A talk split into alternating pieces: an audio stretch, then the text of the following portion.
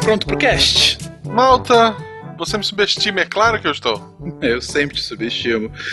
Bom, ainda bem que tem uma galera que entende do assunto pra ajudar a gente, porque, falando sério, eu não entendi absolutamente nada de teoria de relatividade. Cara, é bem simples. Quando estamos nos divertindo, o tempo passa mais depressa. Quando estamos saco cheio, o tempo demora a passar. Tipo, uma hora de Playstation nunca tem o mesmo tempo que uma hora arrumando a casa. Cara, eu acho que não é isso não. Claro que é, ouvindo um filme.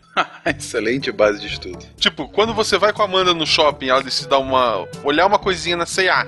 Pra Amanda foram alguns minutos. Pro relógio foi meia hora. Pra você foi o suficiente pra entender o conceito de era. Cara, faz todo sentido. Então as coisas legais acabam rápido e as coisas chatas demoram pra acabar. Isso! Por isso o Missanga tem meia hora e o Psycast de duas. Tá, chega. Vou ligar agora pro Silmar.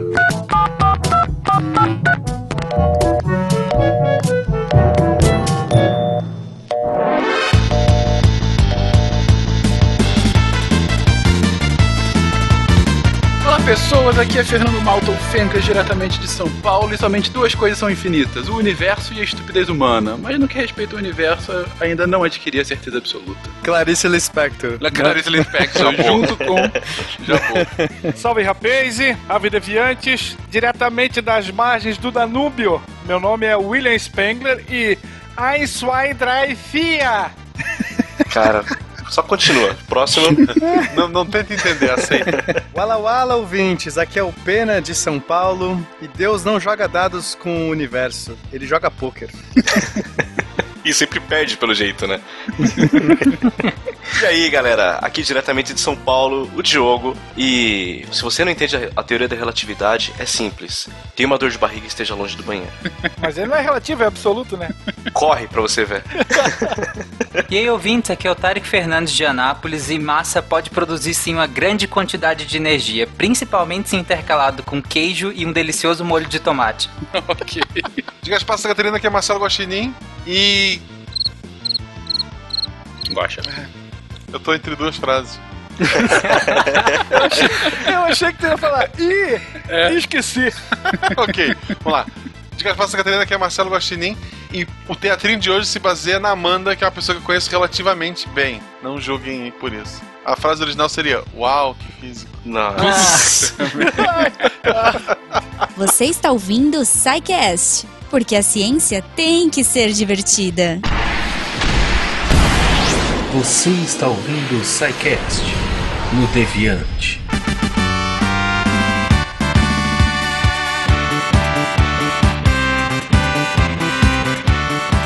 Lambda, lambda, lambda, Psycasters! Aqui é Fernando Malta e hoje eu quero vender, vender, vender! Sim. Eu sou a Jujuba. Minha Jujuba Zagal, como é que você tá, Gominha? Bem. A felicidade incomensurável. É, é difícil, é Juju. difícil, cara. É muita resposta aqui. Eu tô de óculos Não. escuro. Deixei a minha. Não fiz meu bigode hoje, nem minha barba. Visão do inferno! Mas tudo bem, estamos aqui homenageando, como muitos conhecem, a maconha dos podcasts, da porta de entrada. Imagina, imagina. Quem não conhece, outras, né? Quem não enfim. conhece. Se você está ouvindo o SciCast e nunca ouviu o Nerdcast, você é uma exceção. Mas, se for o caso, recomendamos, né? É o podcast de entrada de muita gente que tá nesse mundo, enfim. Continua sendo um excelente podcast, vão lá ouvir eles. Exatamente, galera. Vocês ouçam lá. Duvido que alguém não conheça, né? Mas assim, se você não conhece, se você só conhece o SciCast, manda pra gente um recadinho, uma mensagem que eu quero muito saber. E como que os ouvintes podem entrar em contato com esse recadinho, essa mensagem, Jujuba? Fencas, eles podem entrar em contato com a gente através do e-mail contato@scicast.com.br ou lá no site no menuzinho contatos. Uhum. Se ele quiser contar uma coisa mais, né, tipo, direta ou pedir pra gente divulgar algum evento, divulgar alguma coisa. Fala que eu te escuto, como a gente colocou na semana Exato, passada. exato. O Fala que eu te escuto do SciCast Uhum. é o e-mail. E se ele quiser comentar e quiser que toda a galera do SciCast entre lá e comente e brinque junto, escreve no post do episódio dessa semana, que a gente vai interagir com você. E assim, vocês são demais, galera. tá? Os comentários estão excelentes. A interação com vocês está cada vez mais divertida. Eu agradeço muito os comentários do post. Uhum. E espero que vocês continuem, porque vocês são incríveis. Quem sabe em breve a gente solta mais um desafio, SciCast! Pois é, o, o Guax já tá cobrando a gente aqui. Tá. Mas mais importante do que isso, nesse dia tão memorável, com um cast que a Sim. gente ah, recebe pedidos e pedidos pra falar sobre ele. O ícone pop, cultural, científico do século XX, Albert Einstein. E nessa pequena, porém interessante biografia que a gente fez dele, a gente não poderia deixar de aproveitar. E agora rufem os tambores porque estamos anunciando a camiseta de Albert Einstein Monsters of Science do SciCast da nossa lojinha. Vocês têm aí Albert Einstein na sua persona Gene Simons do Kiss. Tá muito legal. Tá Tá muito bacana. Tá no feeling do Monsters of Science, tá É homenageando a caráter no nível das duas anteriores da Marie Curie e do Isaac Newton. É isso aí, galera. Então entrem lá no site, já façam a pré-venda, porque logo mais as camisetas vão chegar. E eu já separei a minha. Você já separou a sua? Eu ainda não. Da Ah, você tá moscando. Vez, se, eu demorar demais, vai acontecer que nem as últimas camisetas que eu não comprei. Exatamente. dessa vez da Marie eu tenho já. Eu só não tenho a do Guaxa porque ficou um pouco larga pra mim. Não sei porquê, né? Eu não sei, não sei. Mas, Mas, te falar, gente, te falar, Jujuba, que quando eu vi a, a figura que seria. Bom, primeiro que a gente já sabia há algum tempo que a gente faria do Einstein, mas quando eu vi ela pronta, quando a gente recebeu lá do Jânio, a mais uma fantástica arte do Jânio, não, Jânio é incrível. e, putz, tá maravilhosa, cara, no nível. Gente, comprem, Tá. comprem, homenageiem. Compre, É. compre, compre. homenageie esse que é o símbolo maior, não digo maior cientificamente falando, ainda que a contribuição científica dele seja espantosa, como a gente vai ver agora nesse cast, mas esse símbolo maior da cultura pop científica, né? O- Não, não, gente, quem não conhece, assim, quem não conhece é igual a MC ao quadrado. Exatamente, quem não conhece. Tipo, eu não faço ideia do que é. Mentira, eu sei. Mas aposto que muita gente não sabe o que é, mas sabe que é E igual a MC ao quadrado. Tipo, é o que você falou, é um ícone, cara. Exatamente. Se você não sabe o que, que é, fique ligado que a gente Fica vai aí, explicar fica aí. agora nesse episódio. Mas antes disso, Aproveitando, Fencas, já que a gente tá falando da camiseta, eu queria lembrar aos nossos ouvintes que nós temos a Protons, que é a agência de publicidade do SciCast. E se você quer anunciar um produto, um serviço ou uma marca, entre em contato com a gente, tem lá no site, é, tem aí no post. A gente vai adorar falar da sua marca. Temos novidades em breve, Fencas, sim. para anunciar aqui, que vão ser muito legais. Então, marcas Maravilhosos, maravilhosos. é, galera de marketing, fica ligada que em algumas semanas a gente vai fazer um anúncio muito legal. Então, tipo, já vai se preparando aí que você vai entrar em contato com a Protons. eu tenho certeza, eu tenho certeza. E um rápido agradecimento também aos nossos queridos patronos, aqueles que ajudam a manter o dia a dia desse podcast, que ajudam a ciência a ser divulgada dessa forma maravilhosamente científica, como fazemos toda sexta-feira, meia-noite e um. Vamos lá então, Juba, ouvir um pouquinho sobre vida e obra de Albert Einstein. Tá, mas Fencas, E lá vem. eu né? acho que isso tudo é relativo. Ah, não! não! Olha o episódio, olha o episódio. Mas como assim? Essa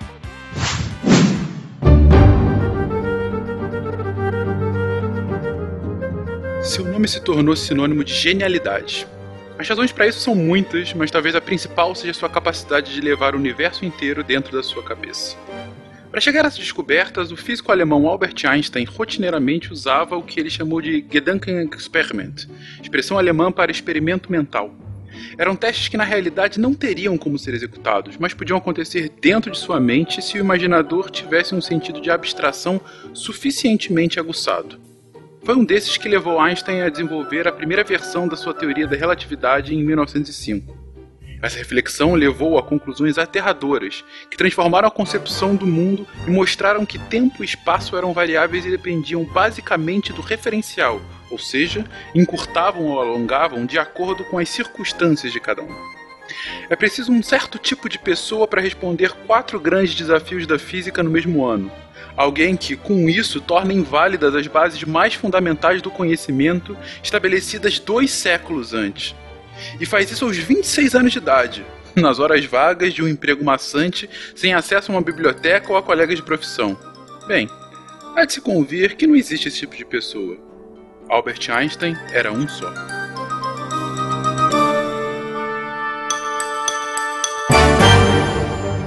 Pessoas queridas, já homenageamos aqui Newton, já homenageamos Curie.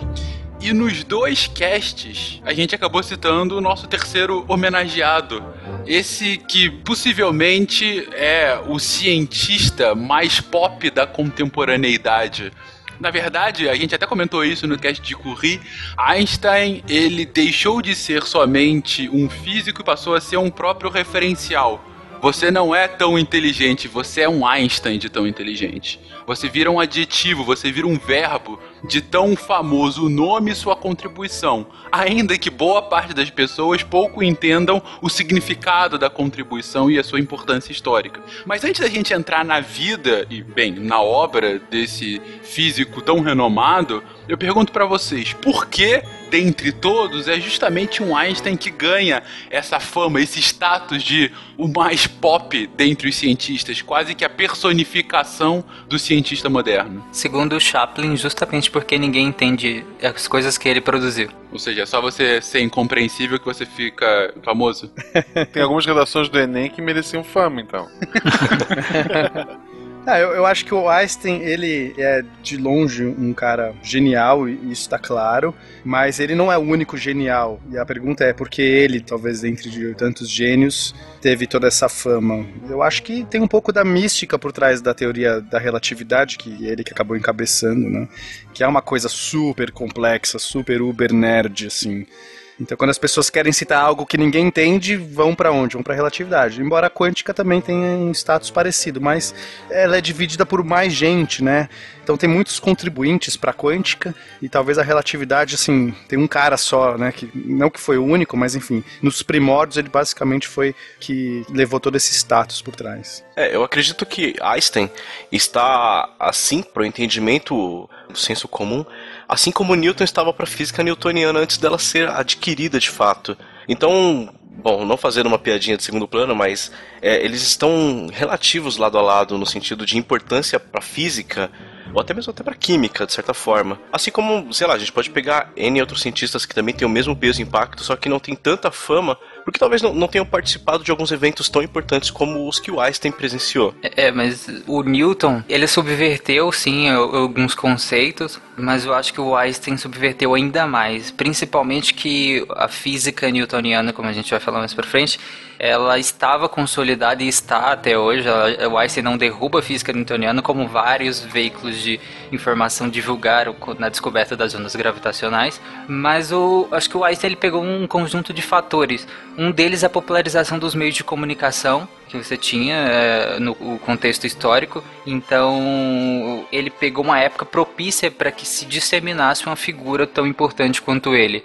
E outra, ele comprova suas teorias ali final da Primeira Guerra Mundial. Então, você vinha de um mundo que acreditava que nunca haveria uma guerra de tão grandes proporções, mas que vivenciou um período tão maçante para o mundo. E aí, passado isso, eu acho que tinha uma necessidade de uma pessoa que estava no meio, porque ele era um alemão, né? E a Alemanha era que era protagonista disso tudo, e que na verdade era um pacifista e uma pessoa tão genial, com uma abertura tão grande. E ele, ao contrário do Newton, ele era muito mais empático pro público, né? Ele era muito mais simpático, ele sabia lidar com as pessoas, apesar de algumas particularidades dele, algumas excentricidades.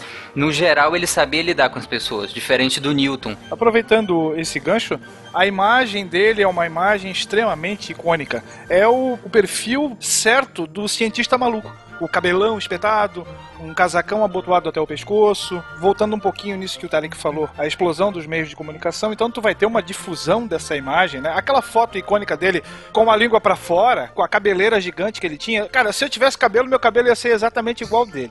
Quero deixar aqui registrado.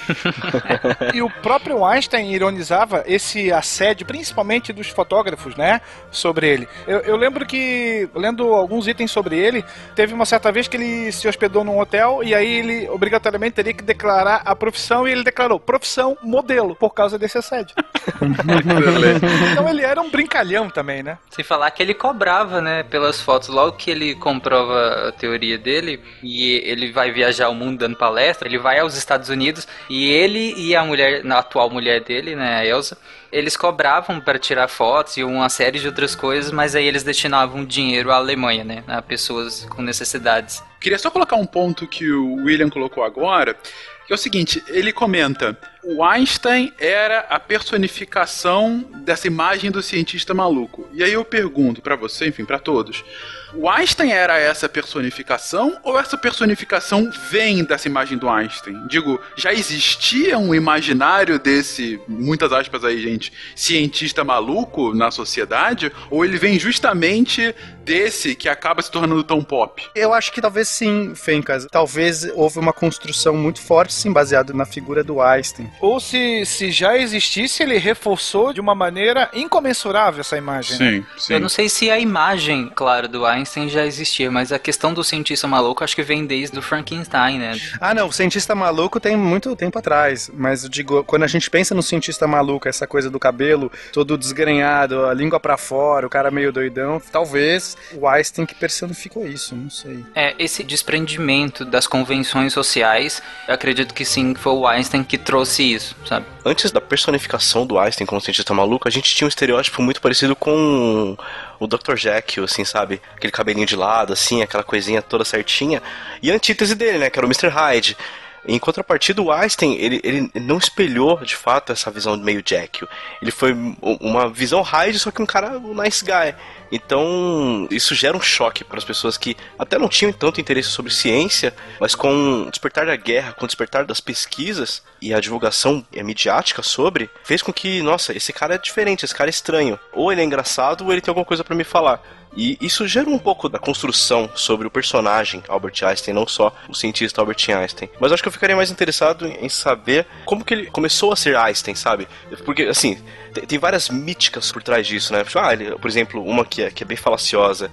Ah, o Einstein era burro na escola ou né, o Einstein não gostava de mulheres, essas coisas do tipo, acho que seria legal a gente também depois dar uma destrinchada sobre. Esse é um grande mito, não gostar de mulheres, Exato, pelo contrário. Pelo contrário. Mas eu queria falar da mítica dele em relação a ser desprovido de convenções sociais, usando o eufemismo. Primeiro que em vários momentos da vida dele, ele precisou se fechar dentro da física, dentro da pesquisa dele, para que o ambiente externo não engolisse ele, né? Ele estava num- num contexto muito ruim da vida ou do país e ele se refugia nos estudos dele, nas pesquisas dele. Mas mais pro final da vida dele, eu acho que ele toma para si essa característica excêntrica de alguns momentos que ele teve na vida, justamente para rechaçar o assédio público. Eu acho que chega um momento em que o assédio já estava tão grande em que ele toma para si essas características é, meio doidão, meio que ignorava algumas pessoas, às vezes era um pouco rude. É como a gente falou até agora, ele tinha uma figura extremamente estereotipada e tal, e ele reforçava isso como personagem e isso gerava às vezes ainda mais mídia para ele. E em alguns momentos históricos essa mídia foi importante para a opinião política dele. Então, vocês estão já evoluindo na história para responder a pergunta inicial, mas como o Diogo colocou, para entender essa construção do mito, é muito relevante que a gente fale sobre como foi a constituição da pessoa em si.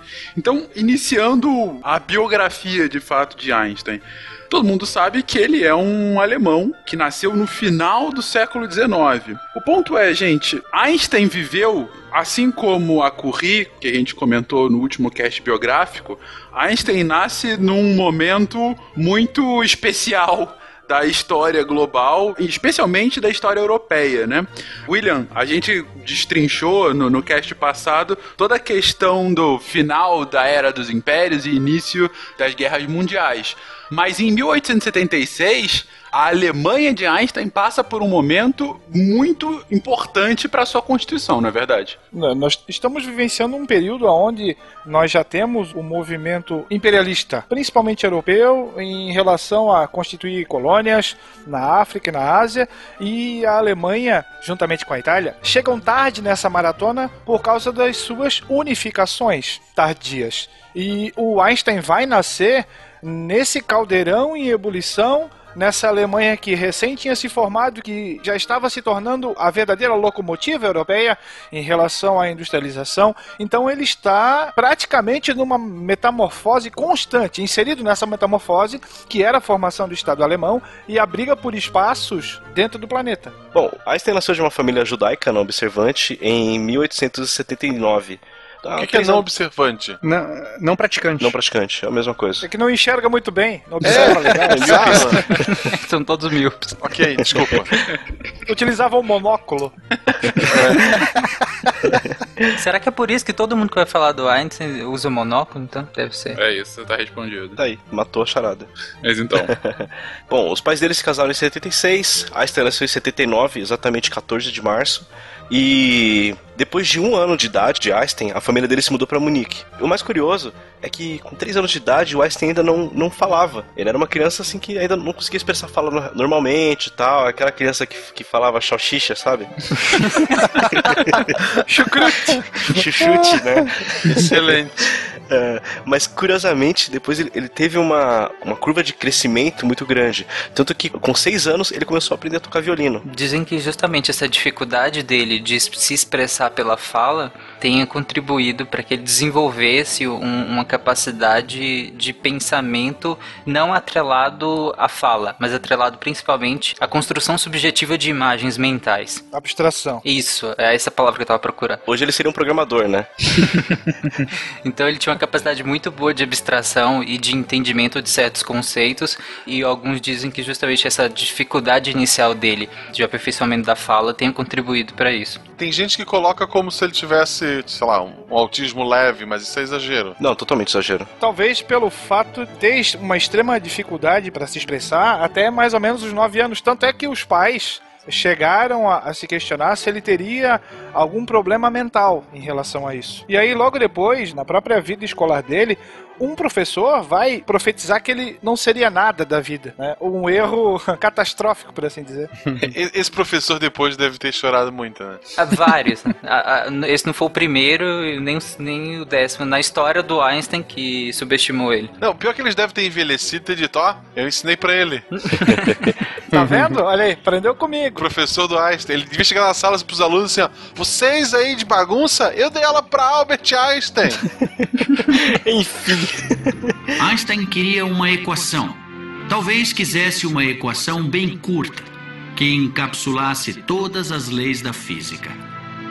Exprimir a beleza, a majestade, o poder do universo numa só equação foi o objetivo da vida dele. Bom, depois ele mudou pro Luitpold Gymnasium, nossa, o monóculo nesse episódio vai ser Saúde! lindo.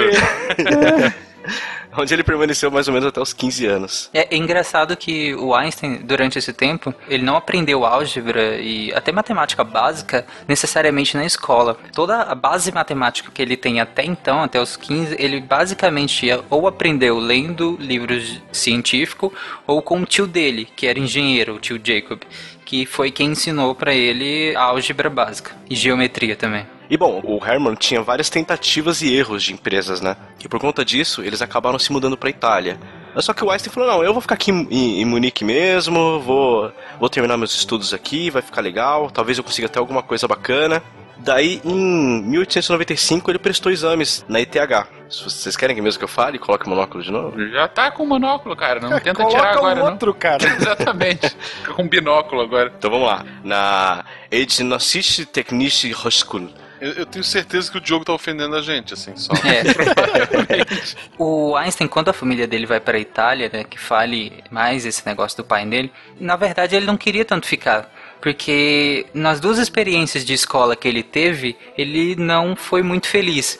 porque, como a gente tem um contexto histórico, a Alemanha estava se tornando extremamente militarizada, né, nessa época. E as instituições refletiam isso. A escola era uma delas. Então era uma escola extremamente rígida e pro Einstein isso era horrível. Ele odiava essa rigidez, tanto que a vida inteira dele ele odiou essa ideologia militar que era refletida na escola dessa época. Então as duas experiências de escola que ele teve ainda na Alemanha antes dos pais irem à Itália, foram muito ruins para ele. Até porque ele sempre odiou muito é, verdades absolutas. Tanto que com 11, 13 anos mais ou menos, ele chega à conclusão de que ele não tem religião.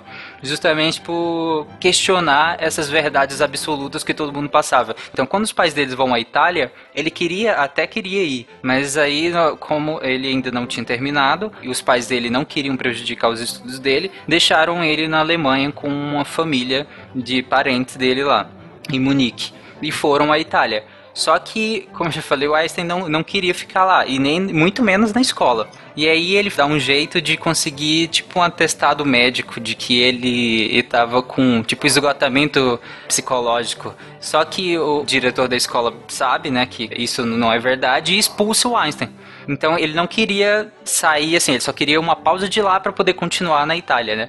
É justamente por isso que quando ele vai à Itália, com 15 anos, ele não tem ainda a escola terminada. E é justamente por isso que depois ele vai à Suíça terminar. Tu tocaste num ponto importante, é que durante muito tempo, por um erro de avaliação dos próprios boletins escolares, acreditou-se que o Einstein tivesse sido um aluno medíocre. Primeiro que medíocre tem a ver com média, um aluno na média é um aluno tranquilo. Mas assim, como tu mesmo comentasses, ele era uma pessoa que não se enquadrava nessa situação. Ele seria, sei lá, um, um outsider, talvez. Ou, usando um termo um pouquinho mais demodé, ele era um desajustado né? Deviante. Mas, uh, isso. Olha só. Einstein, o primeiro deviante. É tipo é, Capitão é. América, nossa. E, e, alguns estudos biográficos mais recentes mostram que ele já era um prodígio dominando a física com 11 anos de idade, no que seria mais ou menos um nível universitário. Sim, tinha uma tradição de famílias judaicas de chamar um aluno judeu para almoçar na sua casa, né? E aí, quando Einstein tinha 10 anos, a família dele sempre convidava um estudante de medicina, chamava Max, para ir almoçar sempre com eles. E, e ele convivia muito com Einstein. O Einstein tinha 10 anos na época. E vendo o interesse do Einstein por ciência, ele sempre trazia livros. E aí, nessa época, com 10 anos de idade, dizem nas biografias que o Einstein leu Kant, leu vários livros de geometria, leu muita coisa de matemática nessa época, que ele já vinha né, é, estudando com o tio dele, então já não é, ele já não lia mais matemática básica já era uma matemática avançada, isso com 10 anos de idade. E ele só não se interessou pela área médica, porque esse amigo dele, que era estudante de medicina, também deu livros do Darwin, deu livros de, especificamente da área médica também para ele, mas ele não gostou muito dessa área, mas ele adorava os livros que eram relacionados à matemática e, e principalmente à física, principalmente o eletromagnetismo, que ele ficava fascinado com a bússola que ele tinha ganhado do pai dele há um bom tempo e desde então ele estudava tudo que tinha de eletromagnetismo, com 10 anos. É importante falar que o Einstein ele tinha uma criatividade muito forte, uma imaginação muito poderosa, e já nessa época ele já tinha uma, um poder de imaginação muito além do que o normal, então ele conseguia ter facilidade com essas abstrações físicas e matemáticas, né? E essa vai ser uma marca dele depois, a gente vai ver na carreira dele que ele vai desses experimentos mentais que até o Fencas já disse na abertura. Ele vai ter um sonho de que ele corre junto com um raio de luz, isso aí vai o caminho inteiro aí abrir abrir a, a relatividade para ele. Aos 16 anos é que ele começa a fazer essa associação, correr junto com o raio, como seria. É, na verdade, é aos 15 anos mais ou menos que ele começa a pensar como que seria viajar à velocidade da luz, né? E aí aos 16 anos ele começa a teorizar isso e, e, fazer esses experimentos mentais. E ele era bom em matemática, né? Tirando aí o mito que Muita gente fala de que ele repetiu, sei lá, não. Não, ele era muito bom em matemática, tanto que ele aprendeu matemática antes dos 10 anos. Álgebra, geometria. É tanto que as maiores dificuldades dele são com matérias de humanas e não com, com exatas.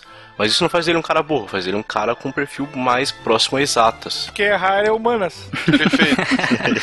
ele tinha muita dificuldade nas áreas de humanas, principalmente nas idiomas, essas áreas assim. Tanto que quando ele tenta entrar na Politécnica de Zurique, ele não consegue justamente por isso. Por causa das humanidades, ele não conseguiu entrar no, entre aspas, vestibular da época. É, é interessante recomendar um filme pra vocês, que ele é uma comédia que não tem muito a ver com tudo isso.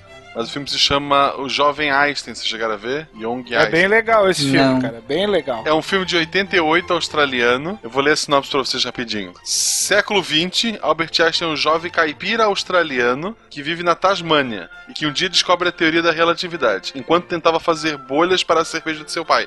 É que a cerveja antes do Einstein não tinha colarinho, ele inventou isso também. Feita a descoberta, ele viaja para Sydney tentando patentear o invento. Durante o tempo que passa na, na maior cidade da Austrália, ele inventa a guitarra elétrica, o rock and roll e a prancha de surf. Ele namora uma cientista francesa chamada Marie Curie, porém o cientista rival rouba sua fórmula e com ela constrói um reator atômico em um barril de chope, que apresenta em um congresso científico presidido por Charles Darwin. Einstein precisa correr para impedir a explosão iminente do reator. Caramba. Excelente. Esse filme é maravilhoso. É muito legal. Foi o primeiro filme que eu vi em VHS. Nossa. O, o início do filme, o Albert Einstein corta o cabelo botando um pinico na cabeça e cortando Isso. os fios ficam pra fora. Isso aí. Beleza.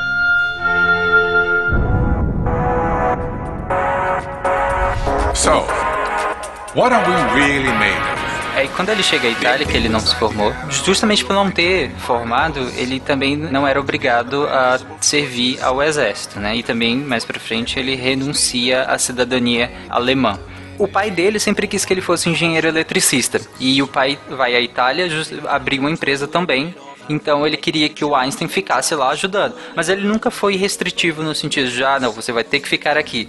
Ele falou, era bom que você ficasse, mas ele não quis ficar. Então ele vai para a Suíça, nessa época justamente que ele tenta entrar na Politécnica, mas ele não consegue, pela questão das dificuldades dele em humanidades, ou pelo total alheio dele às humanidades, né? Talvez nem fosse dificuldade, talvez fosse tipo, não me interessa isso, sabe? Mas é, quando ele reprova na Universidade de Zurique, ele vai concluir o que basicamente, entre aspas, o ensino médio, para que ele pudesse ir à, à universidade, né? E ele vai para uma outra eh, cidade também da Suíça para concluir. Lá sim, ele tinha uma certa, vamos dizer, um déficit em- nas notas dele mas não era bem por dificuldade dele. De novo, ele retoma aquela coisa, aquele sentimento que ele tinha com a escola básica nessa escola também é, de, é, entre aspas, ensino médio.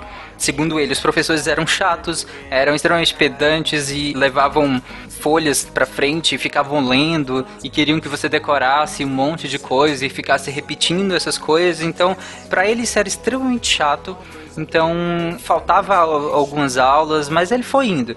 E as notas dele, claro, não eram lá essas coisas. E, inclusive, vários professores dessa época não gostavam dele, inclu- inclusive os da Poli também não vão gostar, mas eh, dessa época também, porque ele não estava nem aí, ele achava tudo aquilo uma grande perda de tempo, né? Justamente esse problema de ser um aluno relapso vai ser o grande óbice que ele vai ter na carreira inicial dele, que é tentar justamente o magistério, ser professor universitário.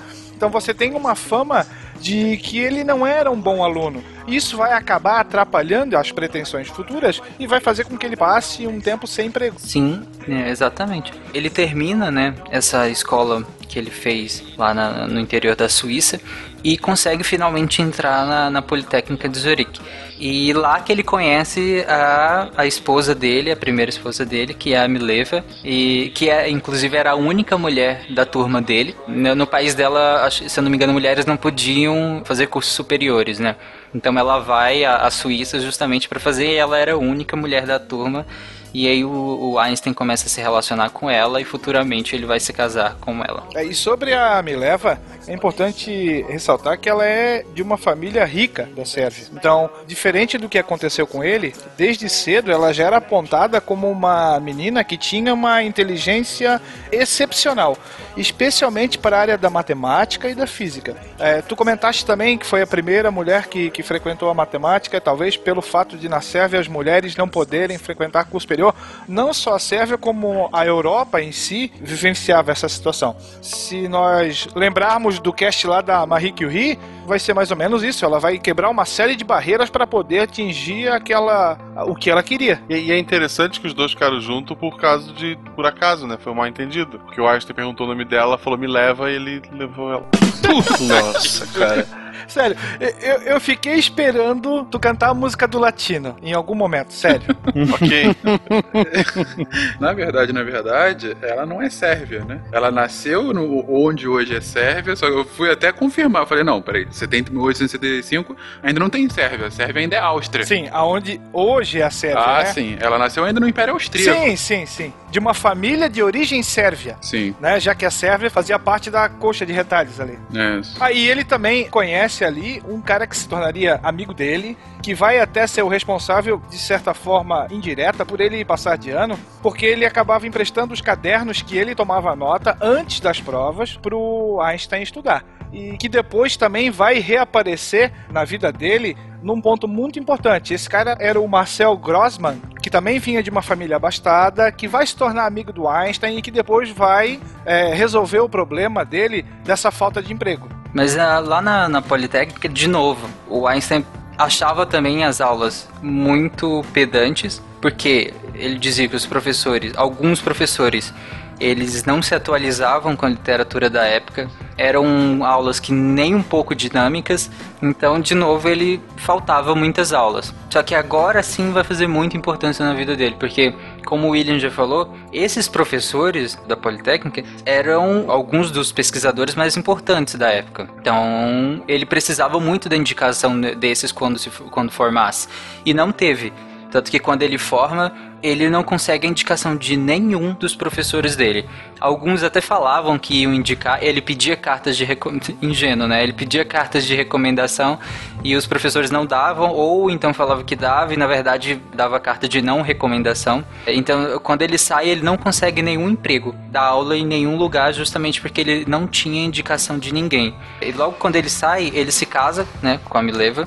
E por estar sem emprego, o Grossman consegue um emprego para ele em Berna, no escritório de patentes, que aí sim é um emprego onde ele vai ficar até ele conseguir finalmente entrar na carreira acadêmica e conseguir dar aulas. Só para situar os ouvintes nas datas, em 1900 que ele, ele termina, ele se gradua na Politécnica de Zurique e em 1903 ele casa com a Mileva, né? Primeiro ele teve uma enorme dificuldade para conseguir qualquer emprego que seja e aí ele consegue na, na, no escritório de patentes, mas assim meio que nunca indica, né?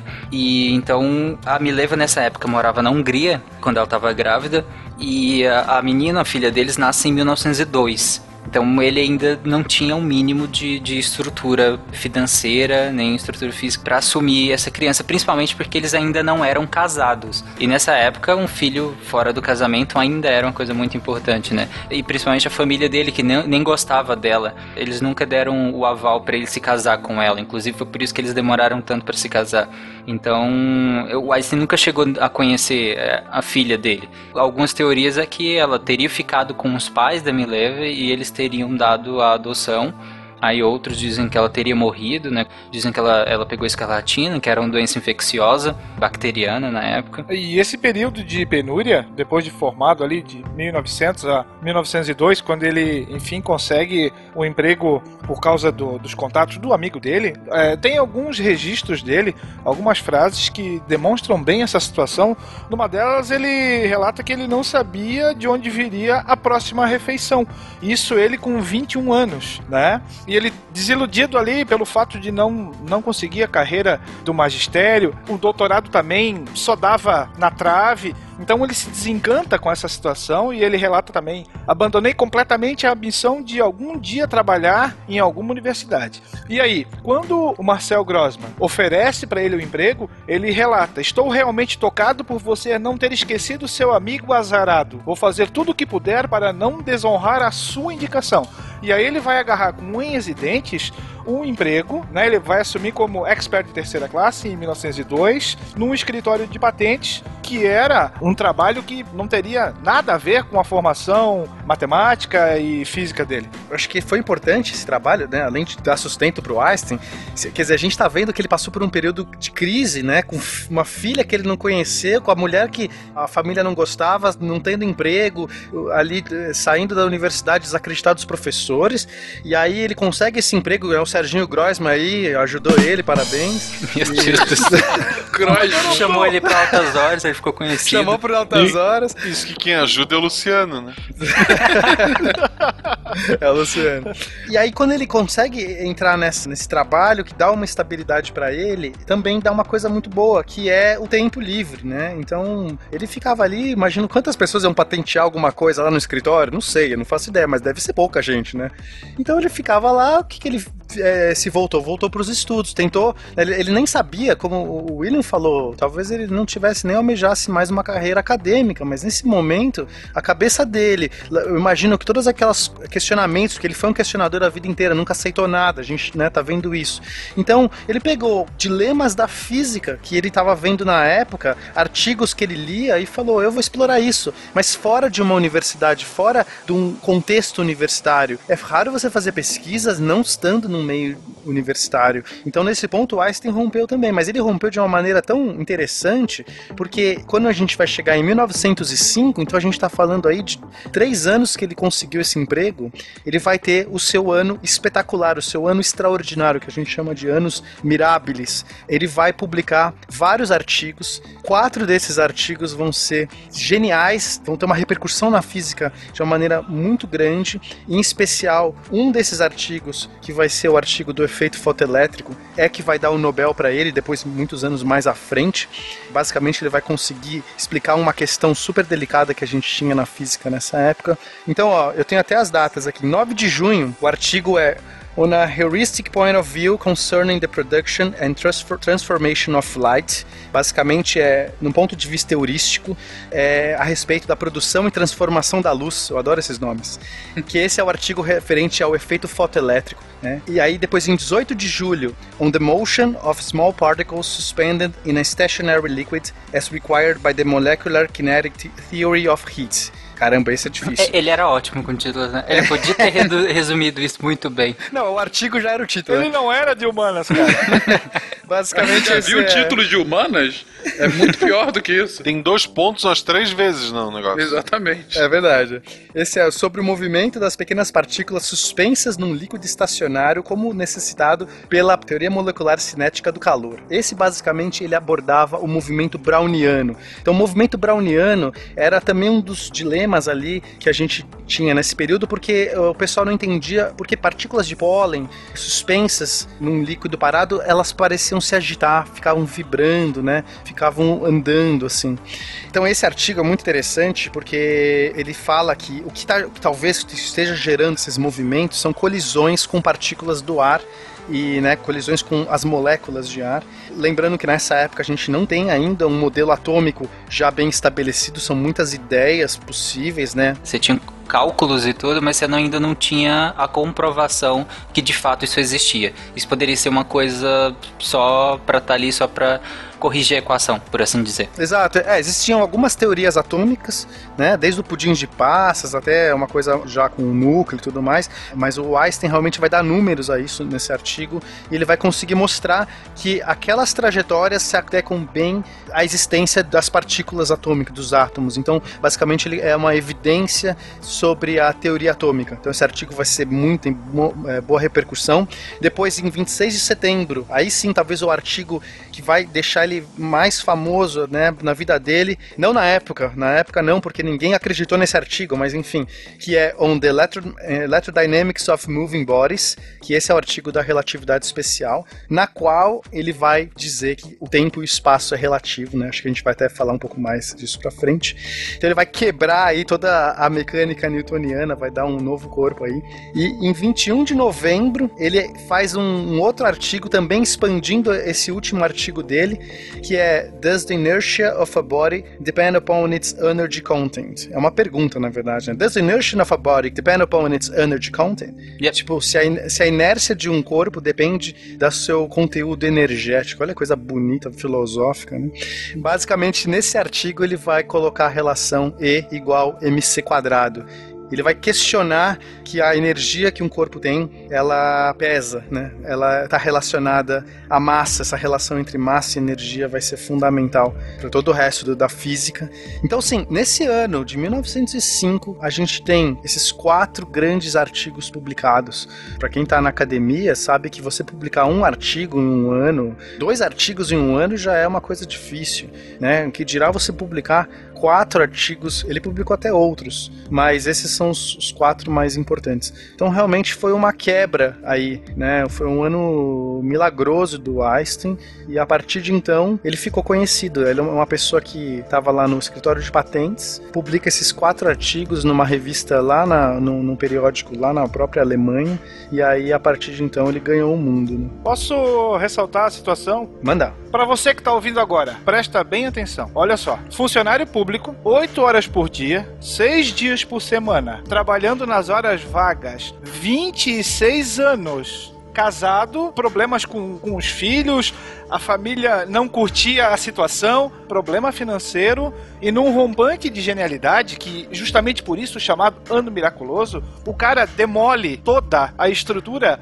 que há dois séculos sustentava a física da humanidade, certo? Então, ele era um cara diferente. Ele não precisou da universidade, de um título de doutorado, como não queriam é, dar para ele, por assim dizer, para bagunçar tudo isso aí. E é claro, ressaltando o que o Pena falou, a fama dele não vai ser imediata. Isso vai levar um certo tempo até ele ser reconhecido, até se retirar aquele rótulo de maluco. Afinal de contas, o que ele estava falando ali foi motivo de piada num primeiro momento para que depois aí sim ele tivesse o seu reconhecimento e aí várias universidades o quiseram abraçar. E sobre o efeito fotoelétrico, a gente já comentou um pouquinho no cast 57 sobre luz aqui do SciCast. O segundo artigo referente à existência do átomo, a gente comentou, ah, não exatamente o artigo, mas a evolução da ideia do átomo, em especial no cast 123, que foi o nosso segundo sobre química. O último artigo sobre energia, a gente destrinchou no cast 133 sobre estados de matéria. E o único que a gente ainda não falou em específico é sobre relatividade, que vai vir futuramente ainda esse ano aqui no SciCast. Einstein queria uma equação. Talvez quisesse uma equação bem curta, que encapsulasse todas as leis da física. Exprimir a beleza, a majestade, o poder do universo numa só equação foi o objetivo da vida dele. É pena, você que é da área da física, por exemplo, como você mesmo falou, é muito difícil é, alguém publicar mais de um artigo por ano, né? Assim, um, um Uhum. artigo na área da física e em qualquer outra área. Mas focando na área da física, você acha que ele publicou tantos ar- artigos de uma vez só porque para ele a prática, a aplicação de fato, a física aplicada dele, é, bastava os experimentos mentais dele? Porque se ele tivesse parado pra. Não, peraí, agora que eu terminei meu artigo, agora eu vou passar pra aplicação mesmo, pra física aplicada, e aí eu vou publicar. Ele teria demorado muito mais. Mas pra ele, até ali já era suficiente até aquele ponto. Então por isso que ele conseguiu pensar tantas coisas num, num período tão curto de tempo. Bom, é difícil falar por Einstein, né? É difícil, assim, né? Quem sou eu pra falar assim, não. Mas eh, dá pra gente inferir algumas coisas baseado nos nossos dados. Então, assim, primeiro, muitos desses artigos, eles são artigos curtos, né? Não são artigos longos. É até interessante que o próprio artigo do movimento browniano, ele fala o seguinte: olha, eu não sei se esse artigo responde ao movimento browniano, porque eu nem tenho acesso aos dados do experimento. Ele fala no próprio artigo. Talvez explique, assim, do tipo, lança pro mundo, ó. Se alguém quiser pegar minha teoria agora, já pegar os dados que existem disponíveis, mas eu não tenho, talvez resolva, mas eu não sei. Então ele realmente abre mão de, de tentar ficar comprovando, fazendo os testes. Ele não tinha os meios. Ele não tinha os meios para reproduzir. Talvez sim. Se ele tivesse os meios, ele ficaria focado, ele pegaria um desses artigos e focaria um ano inteiro de trabalho, ou dois anos de trabalho, que é o que normalmente se faz. Mas assim, o que, que ele fez? Ele pegou questões da física que ele conseguia ter acesso através dos artigos que ele lia, do material disponível para ele, e questões diferentes, de ramos diferentes, né? Não é que ele se especializou em alguma dessas coisas, não. É, Mas, assim, vocês estão colocando como se ele escreveu tudo no ano só. Ele não podia ter escrito isso ao longo de muito tempo e decidiu, ah, vou lançar esse ano todos os quatro artigos. Não, cara. Porque se a gente. É, pode ser, mas se a gente olha na, na cronologia, ele termina a Politécnica em 1900. Ele casa com a Mileva em 1903. Ele se demite do escritório de patentes porque ele já é reconhecido, já publicou tudo em 1909 e ele publica as coisas em 1905. Então, se, por exemplo, você tem dele terminar a faculdade para ele já ser reconhecido pelo trabalho dele é nove anos e cinco anos para publicar. É muito rápido, é, realmente. Mas assim, eu acredito que não seja algo inédito. Ele já vinha pensando. A gente comentou lá que 15, 16 anos ele já faz aquela. E se eu pudesse correr junto com um raio de luz e tudo mais? Então ele já tem as sementes plantadas. Elas estão germinando e dando frutos agora. Até porque ele tem esse tempo, entre aspas, livre para escrever. Importante isso que tu também ressaltasse, Tarek. Mesmo depois de publicar, ele continua trabalhando no escritório de patentes. Uhum. Ele precisa do salário para poder sobreviver. O reconhecimento dele vai vir tempos depois.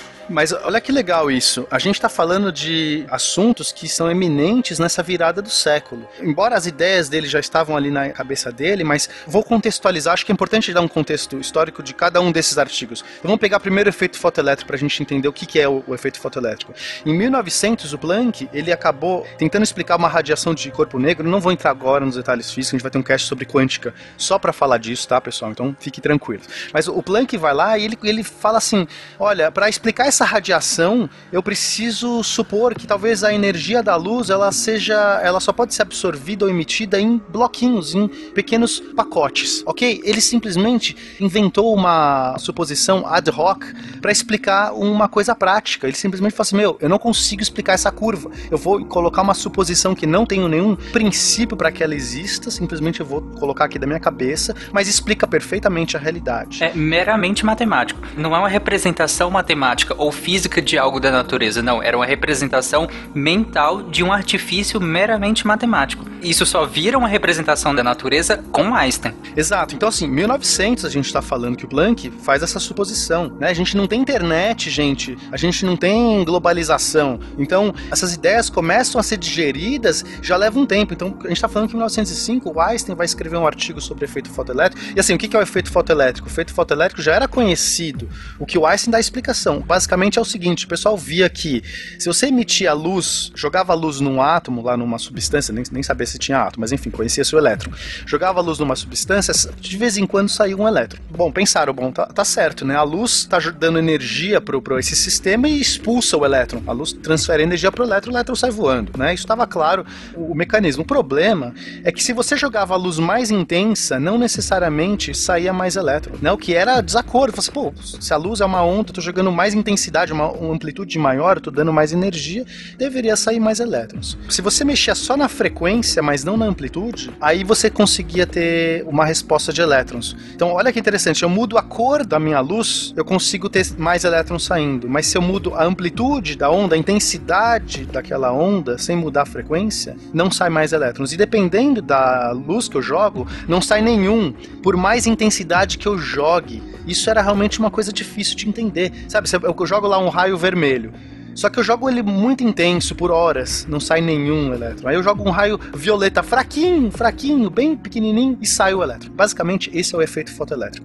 E o Einstein ele vai fazer uma suposição de que a onda de luz ela se comporta como pequenos pacotes de energia, são pequenas partículas de luz que depois mais para frente deram o nome de fóton, não foi ele nem ele que deu esse nome. Então o que ele quis dizer é que a própria luz a gente poderia imaginar como sendo pequenas partículas que estão se chocando e cada partícula respeitando a lei de Planck, que era novíssima, né? E aí que é a coisa bonita. O Einstein pega um negócio da época que é o Planck, colocando lá uma constante no meio da relação lá que ele criou, né? Que foi como o Tarek falou, puramente matemática, ele colocou lá para dar certos dados físicos, os dados experimentais. Ele não, não sabia porque ele pôs aquilo, ele pôs. Então ele pegou aquela constante que, será que era alguma coisa física ou não, e usou essa constante para dizer como que os pacotes de luz se quantizavam, se agrupavam, né? Você tinha falado, por exemplo, se a luz funcionasse estritamente como onda, pensa que você está na água e você quer transmitir uma onda de um ponto A a um ponto B. Se você bate a mão bem forte, a onda ela vai chegar no, no ponto B. E se você bate a mão lentamente, ela também vai chegar. Vai ter diferença de amplitude, no caso. Vai ter, vai- pode ter diferente de amplitude e de frequência, aí depende de como Isso. você bater. E Se você bate forte ou bate devagar, independente do jeito que você bater, ela vai chegar no ponto B. Ou seja, vai chegar do outro lado do rio, por exemplo, se você bate um- o rio com água parada. Aí vai chegar do, do outro lado. Mas aqui, se você jogava essa mesma luz, independente dessa amplitude, não dependia necessariamente disso para desprender o elétron, por assim dizer. Então ele, ele teoriza que, no caso, a luz, luz a vermelha que você já citou, a luz vermelha ela seria constituída de fótons, que ainda não era fótons na época, né? pacotinhos de, de, de, de energia, de baixa energia que vibram devagar. Então ele vibra lentamente, ele tem baixa frequência. Então essa energia dele que é baixa, ela transfere pouca energia para o elétron. Então esse elétron não consegue fazer o salto quântico. Aí é por isso que não desprenderia esse elétron. Isso, é. Basicamente, quanto maior a frequência, mais energéticos são as partículas de luz. E só partículas energéticas conseguem arrancar o elétron, porque a partícula interage inteiramente com o elétron, não mais como onda, mas como um pacotinho. Enfim, novamente, vamos entrar nesses detalhes depois, quando a gente estiver falando de quântica. E aí, basicamente, esse artigo, o efeito fotoelétrico, ele vai dar uma das bases para a mecânica quântica. né? Então, assim, é muito interessante que ele vai acabar abrindo um novo ramo que depois ele vai ser super contra. A gente vai ver mais pra frente que o Einstein negou, entrou em atrito com, com a quântica e tudo mais. Aí, o outro artigo da relatividade especial, que ele não ganhou o Nobel porque o pessoal não entendeu o artigo, porque não, não acreditou naquilo, mas o mais bonito desse artigo é o seguinte: ele estava dialogando com as leis de Maxwell, que são leis muito recentes, são leis do século XIX, meados do, do século XIX, até um pouquinho mais pra frente, que é, é um assunto recente, só que assim, junto com ele, tem um monte de cientistas também tentando entender o que, que é importante, a questão que ele abordou. As leis de Maxwell, elas não se comportam bem por mudanças de referencial. Então, a gente tem um, um princípio chamado princípio da relatividade, que esse não é o Einstein que criou, tá? Mas o princípio da relatividade é um princípio antigo, vem lá de Galileu. Ele diz o seguinte: se você mudar o referencial de qualquer sistema físico, a- as leis da física têm que ser as mesmas. Ou seja, se você está parado ou se você está em movimento uniforme, a física ela tem que se comportar igual, porque você não sabe o que está em movimento. O movimento é simplesmente um referencial. Você escolhe um referencial e diz isso está se movendo. Não existe um referencial absoluto no universo. Tudo bem? Vocês entendem isso? Então, esse é o princípio da relatividade que Galileu lançou e ele fez transformações, que essas transformações eram invariantes pelas leis de Newton. né? Então, quando Newton cria as leis dele, as leis de Newton são invariantes por transformações de referencial, transformações de Galileu. Então, perfeito, a física funciona. Quando o Maxwell cria as leis dele para o eletromagnetismo, as leis de Newton, quando você eh, aplica sobre essas leis de Maxwell, essas mudanças de referencial que você colocar, que são as transformadas de Galileu, elas não funcionam bem, ou seja, você tem problemas ali. As leis de Maxwell não parecem as mesmas por re- mudança de referencial como Galileu tinha proposto, que era basicamente a física clássica. Então, isso era um problema na física. E aí o, o- alguns cientistas, o Lorentz, por exemplo, que era um grande cientista da época, começou a propor eh, modelos para de novas transformadas. Então, talvez o magnetismo funcione de uma maneira diferente com outras transformadas. E um dos caras é o Henri Poincaré, que também era um filósofo e cientista. Ele abordou essas questões, inclusive ele ajudou o Lorentz a criar as transformadas, ele deu os refinamentos finais porque o Lorentz não conseguiu um formato muito bom. E, e esses caras estavam, por exemplo, o Henri Poincaré faz em 1900 um artigo também. E assim, muitos dizem que por muito pouco o Poincaré não virou o Einstein, porque ele estava dialogando com todas as coisas que o Einstein fez, todas. E no, em 1905 o Poincaré escreve um artigo, ele lança antes do Einstein, falando sobre relatividade, sobre o princípio de que a luz é, é um invariante. O Poincaré falou no artigo dele que ele achava que talvez fosse interessante postular que a luz seja um invariante. Olha que legal. Antes do Einstein ele publicou isso. E ele coloca as transformadas, as mesmas transformadas que o Einstein vai mostrar no artigo dele. Só que ele faz um artigo curtinho. E ele lança só depois um artigo longo, só que depois do Einstein. E aí já era tarde, né? Assim, você vê como é interessante. Talvez, por muito pouco, o Poincaré não virou assim, o Einstein. Só que o mais importante é que não é a transformada que o Einstein faz, né? É, o mais importante é as conclusões que o Einstein tira. O Einstein joga fora o éter. Ele parte de dois postulados. Vou citar esses postulados que eu acho que é interessante pra gente entender. Depois a gente vai abordar melhor no episódio de relatividade. Mas só para vocês entenderem o que, que o Einstein partiu para deduzir toda a física dele. Então, em vez dele fazer como Lorentz, Lorentz ele tentou entender a, a, a, os problemas que as leis de Maxwell traziam e ele fez novamente construções matemáticas ad hoc, ou seja, ele foi tentando manipular a matemática para dar certo as leis de Maxwell, ok? Isso foi o que o Lorentz fez. Chegou lá numas construções. O que, que ele deduziu? O éter, né? Já que eles acreditavam no éter nessa época, é importante frisar de novo. O éter era o meio no qual a luz se propagava. Né? A luz era uma onda. E se é uma onda, tem que ter um meio, né? Se é uma onda, tem um meio, e esse meio chama éter, que ninguém nunca conseguiu provar, achar nem nada. Existia uma, um experimento na época, chamado experimento de Michelson e Morley, que basicamente era um experimento muito fiel, muito é, com um equipamento com uma tecnologia muito avançada, que com certeza conseguiria pegar o efeito do éter na luz, só que não detectou nada. E aí o Lorentz, para salvar essa teoria do éter e para salvar as equações de Maxwell como estavam lá, ele cria as transformadas de Lorentz, dizendo que o éter tinha uma propriedade bizarra na matéria que contraía os elementos na direção do vento de éter. Nossa, isso era muito doido. E o próprio Poincaré falou que isso teria uma influência temporal. Só que o Poincaré era mais filósofo do que físico, então ele ficava na mente dele tentando entender esses efeitos, mas mais filosoficamente falando do que realmente ali fisicamente falando. Isso talvez tenha sido que retardou um pouco o trabalho do Poincaré. Aí o Einstein faz o seguinte, ele não sai de Maxwell, ele chega em Maxwell, e essa é a parte legal. Ele fala: "Eu vou partir de só dois postulados. O primeiro, o princípio da relatividade, que é o mesmo de Galileu, ou seja, não é nada novo isso aí. Ele diz: a lei da física tem que ser a mesma para qualquer mudança de referencial inercial. Se eu estou parado, se eu estou em movimento constante, as leis da física têm que ser as mesmas. Então ele partiu disso, que parece ser um postulado bem fácil, né? nada abstrato.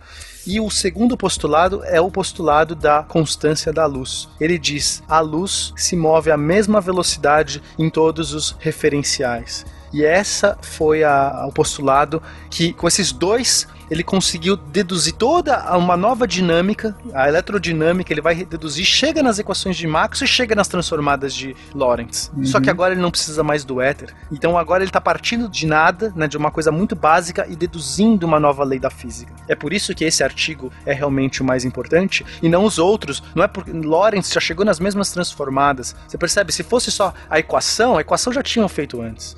Mas não é isso. O importante é você falar, ok, o princípio que eu estou usando, aonde eu estou chegando, é isso aqui, né? Dando uma explicação para aquilo. Então, não foi pouca coisa. E no final desse mesmo ano, ele pega os conceitos dele e fala assim: caramba, deu, que o Poincaré já tinha falado também. Olha que legal. Coitado do Poincaré, sério, esse cara é um fudido.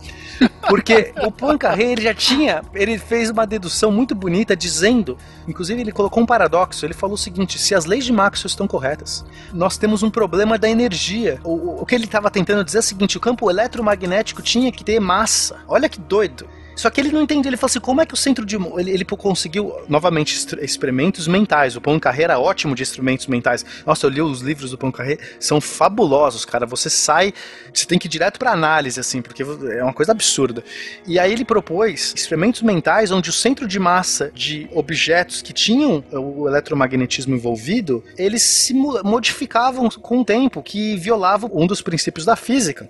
Né? Basicamente, a conservação da energia e conservação do momento. Então o Poincaré alertou, ele falou assim, cara, tem um paradoxo aí, se as equações de Maxwell estão corretas, a gente tem um problema na energia. E o Einstein vai lá e fala assim, é, tem um problema na energia. É porque a energia tem massa, porque massa e energia é a mesma coisa. Que também não é nada, é algo nada fácil de você digerir. Tudo isso em um ano, gente. Einstein queria uma equação. Talvez quisesse uma equação bem curta, que encapsulasse todas as leis da física. Exprimir a beleza, a majestade, o poder do universo numa só equação foi o objetivo da vida dele. Para o Einstein, a ciência nada mais é do que o aperfeiçoamento do raciocínio cotidiano, né? Ele acreditava no, num universo extremamente simples. Tanto que em vários momentos eles, é, de equações gigantes e termos complexos, ele sempre ficava com aquilo que mais simplificadamente resolvesse satisfatoriamente o problema. Então ele, ele acreditava nessa simplicidade do universo. Inclusive, o que muita gente confunde, e aí eu não estou falando que a minha versão é correta, é a interpretação é a interpretação, mas a, a noção dele de Deus tá aí também, pra mim. Pra mim, a noção dele de Deus é essa simplicidade do universo e não um Deus personificado antropomórfico. Não, mas o Tarek, não é só não é uma impressão, porque ele diz, o Einstein, inclusive tem um trecho que ele fala em 1921, ele fala pro Goldenstein, que é um rabino. Ele fala o seguinte: "Eu acredito no Deus de Spinoza, que se revela por si mesmo na harmonia de tudo que existe e não no Deus que se interessa pelo destino e pelas ações dos homens.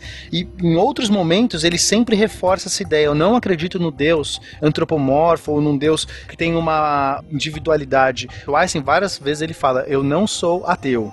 Mas o não ateísmo do Einstein, né, a crença, a religiosidade do Einstein, ela está muito ligada a uma ideia de um Deus que é como se fosse um universo, como se fosse uma essência universal da ordem, porque apresenta o universo dessa maneira que ele achava extraordinária. Então o Einstein ele dizia assim: o universo é tão extraordinário, essas, existe uma, uma, um determinismo, e ele é um grande fã do determinismo. O Einstein é fã do, do Spinoza, importante falar, e do determinismo. Então essas duas correntes vão moldar muito o pensamento do Einstein. Então, para o Spinoza, no contexto do Einstein, Deus e natureza né, o universo é a mesma coisa. Que esse é o mesmo Deus que muitos físicos falam, né? É comum. É que o pessoal tem muito preconceito e acha que religiosidade não tem nada a ver com física ou tudo mais, né? Não, não posso falar de Deus. Se eu falar de Deus, eu já estou automaticamente sendo aqui um, um místico. Eu acho uma grande bobagem.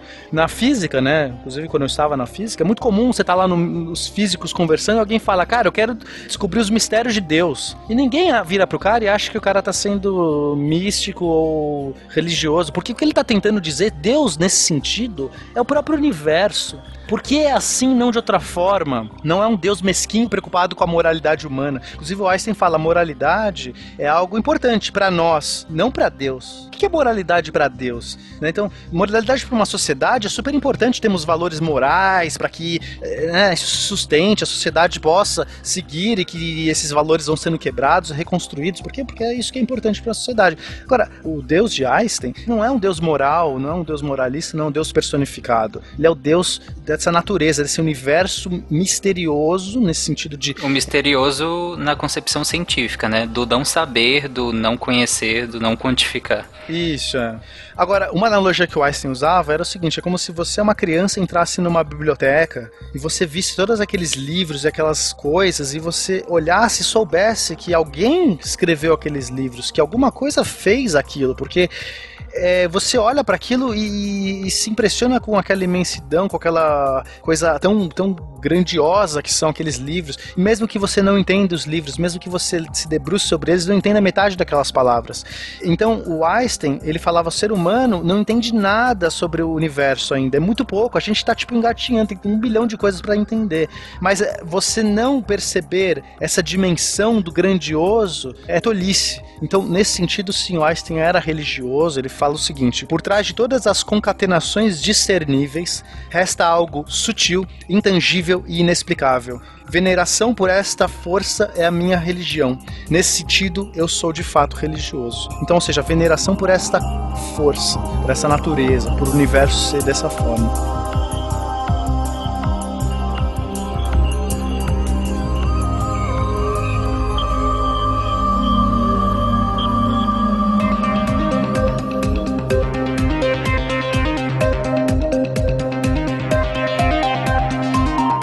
Mecânica quântica se desenvolve, vai chegar um momento que a gente vai ter o famoso gato de Schrödinger e as bases do princípio da incerteza de Heisenberg. Também não vou entrar nos detalhes que a gente vai ter um cast só sobre isso, mas basicamente a quântica chegou num ponto que falava que existe uma probabilidade, que não existe determinismo. Quando você faz uma medição em algum sistema, você tem uma chance daquilo ser de A ou B, não existe uma causalidade que vai definir aquilo. Aquilo se determina aleatoriamente. E o Einstein foi totalmente contra essa mecânica mecânica quântica, lembra? Ele deu lá, lançou o princípio do quanta, né? O princípio da quantização da luz. E aí ele vai chegar nesse momento e falar assim, não, né? Vai, vai ter grandes disputas com Bohr, grandes disputas com os físicos da época, porque ele vai falar assim, cara, quer dizer que você está dizendo que Deus é, joga dados, né? Novamente, conjurando Deus dele, né? O Deus do universo. E aí ele falou: Deus não joga dados no universo. Então a busca do Einstein era a busca do determinismo. Como as leis de Newton são determinísticas, ou seja, se você colocar as partículas, corpos, qualquer coisa, inclusive seres humanos, e aí você souber todas as variáveis iniciais e você conhece as leis do universo, você consegue saber como esse universo vai evoluir. Então, tecnicamente, se eu conhecer a posição e velocidade de todas as partículas do universo, eu consigo saber o que vai acontecer daqui a um segundo, depois daqui a um segundo, e eu consigo saber a história do universo inteira. Aí vem a quântica, te chuta e te fala: o simples observador altera todo o objeto observado. Exato, e que essas coisas que têm velocidade e posição nunca podem ter uma velocidade de posição conhecida ao mesmo tempo. Cara, isso é genial, porque não sei se o público tá entendendo, mas uma coisa é, você não tem como fazer na prática, tá? Então, basicamente, o determinismo de Newton e de Einstein é o seguinte: se você souber a posição e velocidade de todas as coisas em qualquer momento, eu sei as leis da física, né? Se eu tiver um entendimento pleno das leis de Deus, já estou usando leis de Deus agora, como Einstein gosta de colocar, eu sei o que vai acontecer para a história do universo. Porém, é impossível você ter a medição da posição e velocidade simultaneamente de todas as coisas. É natural. Você fala, meu, imagina, vou, agora vou medir posição e velocidade de todas as coisas do universo. Não dá. Mas é uma, um problema prático. Ou seja, é uma questão é, pragmática. Não consigo fazê-lo, mas se pudesse fazê-lo. Falou ia. Temer falou Eita. isso. A quântica diz o seguinte: é impossível. Conceitualmente, não é prático. É impossível. Não existe. É, não é nem um equipamento. Não, não. Não dá conceitualmente. Posição e velocidade de qualquer partícula são coisas que você não pode medir simultaneamente. Porque o princípio de incerteza de Heisenberg tem a ver com a constante de Planck, vai ter a ver com toda essa questão aí da quantização, mas que eu vou explorar só melhor no, no episódio de quântica. Você não pode saber simultaneamente. E aí sim vai cair, vai ter um momento que, quando você fizer as medições, vai existir uma probabilidade, existe uma aleatoriedade do universo para se decidir sobre as coisas, dependendo do, da onde você vai. Né? Quando você vai para o muito pequeno, os elétrons não se comportam mais como bolinhas, não existem mais bolinhas, existe uma nuvem de probabilidade, e às vezes ele tá ali, às vezes ele tá aqui, e não necessariamente existe trajetória. Não existe mais o conceito de trajetória, e destruir o conceito de trajetória era destruir o determinismo. E aí o Einstein foi veementemente contra isso, porque o universo dele do Einstein era, era determinístico, até pela essa concepção divina dele. Deus não joga dados com o universo. Como poderia, é heresia, Deus, né, virar e falar assim, ah, joga um dado aí, vai que porra é essa aí. Não, esse Deus de Einstein não, não, era tão bonito, era tão pleno nesse sentido de perfeição. Como é que tem um dado envolvido? Uma coisa espúria, né? Então o Einstein, o que ele dizia era o seguinte: existem leis ali é que a gente não achou ainda, e por enquanto parece que é aleatório. E ele passou grande parte da vida dele, final da vida dele, procurando essas leis para tentar achar o determinismo de volta, mas não achou. É, inclusive o auge do determinismo é justamente a teoria do campo unificado dele, né? Que é querer unificar eh, todas as forças, no caso. temporadas. Exatamente, a, a lei final, né? A lei mais simples. Assim, hoje os físicos acreditam nisso, a maioria, né? Pelo menos eu até me enquadro nisso. É tentador pensar que tem que existir uma unificação dessas forças todas, porque a gente, sei lá, ah, tudo parece tão ordenado numa certa escala que você fala, não é possível que vai chegar numa escala e essa ordem simplesmente vira uma putaria descontrolada, sabe? Assim. É, é super simples, pequenas cordas vibrando pra gerar todo o universo. Vocês amam a simplicidade. Então, a gente, né, teoria de cordas é um exemplo, enfim, as teorias de tudo são um exemplo de como você simplificar tudo, que todas as leis da física viram facetas dessa coisa inicial, né? Mas não necessariamente essa coisa inicial precisa ser determinística. Será que existe o determinístico? Isso é totalmente filosófico, isso tem a ver até com o livre-arbítrio. Se você for levar para uma questão filosófica, né, se você falar que se eu souber todas as variáveis iniciais e o universo vai evoluir de uma maneira unívoca para isso, eu tô dizendo que não existe livre-arbítrio, eu tô dizendo que existe destino. Em última instância, é isso. Para os filósofos, essas implicações do determinismo implicam em destino, cara, e não em livre-arbítrio. Então, novamente, é uma questão super polêmica, assim. E aí a quântica salva um pouco isso, no sentido de que é impossível você ter, mesmo conceitualmente. É porque, só encerrando o tema, o acaso ele precede uma escolha, o determinismo não. Exato. Cara, fazendo adendo, quando você diz que é determinístico e que já está previsto, dentro da computação quântica, eu sei que a gente vai falar sobre isso depois e muito, mas dando uma prévia, você literalmente você já tem o bit 0, o bit 1, o bit 00, o bit 01, o bit 11 e o bit 10. Você já tem os resultados, você extrai o que você quiser. Então isso faz uma, um certo flerte com o que vocês falaram aqui. É determinístico, já está tudo prescrito. Mas a diferença é que você colhe os resultados que você quer. Então você já tem todas as opções descritas, mas o que difere é o que você quer colher da- do que já está escrito. Exato. Então é uma forma de raciocínio totalmente diferente sobre o que a gente está acostumado, né? Pensando a nível de Uhum. desenvolvimento, enfim, um monte de coisas. Mas flerta mais ou menos com essa, com essa teoria maluca aí. teoria maluca. Einstein queria uma equação. Talvez quisesse uma equação bem curta, que encapsulasse todas as leis da física. Exprimir a beleza, a majestade, o poder do universo numa só equação foi o objetivo da vida dele. Mas, gente, a gente ficou muito agora comentando como deveria ficar no ponto, no auge, né? Não à toa nesse Anos Mirabilis, né? De 1905. A gente já até passou um pouquinho e falou que a partir de 1909 ele começa de fato a lecionar, e enfim, na época ele começa a ter de fato um renome, mas como é que continua a trajetória pessoal do Einstein? Einstein agora um nome reconhecido ao redor da Europa, enfim, e logo ao redor do mundo. Aproveitando que você falou de- sobre lecionar, é engraçado que ele pegou e despontou, né? De 1909 até 1913, ele lecionou em Berna, Zurique e Praga, tipo, em sequência, né? Cara, isso mostra já uma ascensão de reconhecimento sobre as teorias dele absurdas. Daí, pouquinho depois disso, começou a rolar a Primeira Guerra Mundial, né? Ah, mas um pouquinho antes ele aceitou aqui, ah, o cargo de pesquisa na, na Academia Prussiana de Ciências, que eu me recuso a falar isso em alemão, junto com a cadeira na Universidade de Berlim. E nesse mesmo período ele também assumiu a direção do Instituto Wilhelm de Física em Berlim.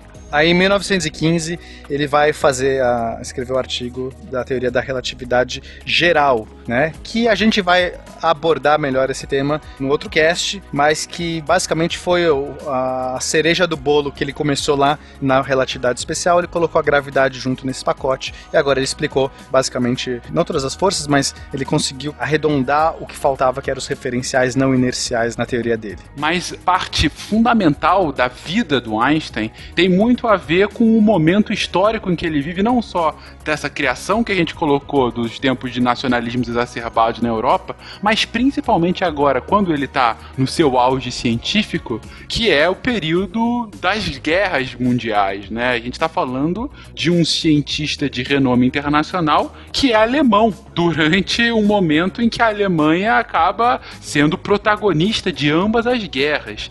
E aí eu pergunto, como é que o Einstein se coloca, se posiciona ao longo da Primeira Guerra, do Entre Guerras e na Segunda Guerra Mundial? Qual é o posicionamento até político dele, a importância histórica que o Einstein tem para o desenrolar de ambas as guerras? Foi comentado que em 1914 ele acaba aceitando o convite da Academia Prussiana de Ciências para fazer parte do seu quadro. Mas, justamente nesse mesmo ano, acaba estourando a Primeira Guerra Mundial e o conflito vai acabar separando a família porque o Einstein estava na Alemanha, a esposa e os filhos estavam passando férias na Suíça. Isso vai acabar, então, realizando uma separação forçada e o casamento dele já não estava aquela Brastemp. Isso vai acabar por separar ainda mais o marido e a esposa, o que vai redundar pouco tempo depois a- ao divórcio. Mas ele já tava flertando com a Elsa, né? Importante. Sim, sim, isso aí. Que era prima dele, né? Inclusive. Game of Thrones, gente.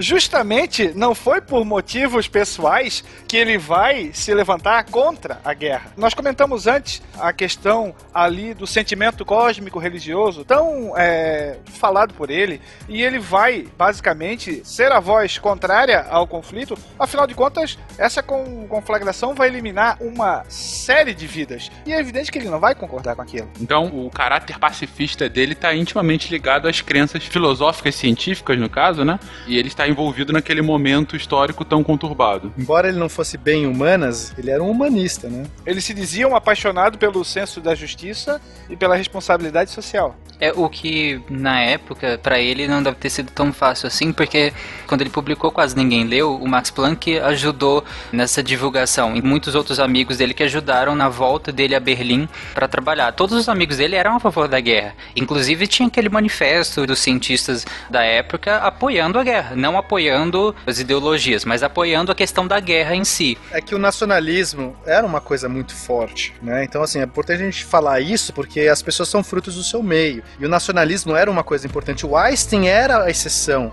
A gente viu que ele já tinha renunciado à cidadania alemã antes, ele era uma pessoa que era muito alheio a essas questões de patriotismo, né? Então ele era a, a exceção à regra. Uma coisa interessante em relação à Primeira Guerra Mundial é que nós vamos falar no cast de relatividade a questão da comprovação das teorias dele, né?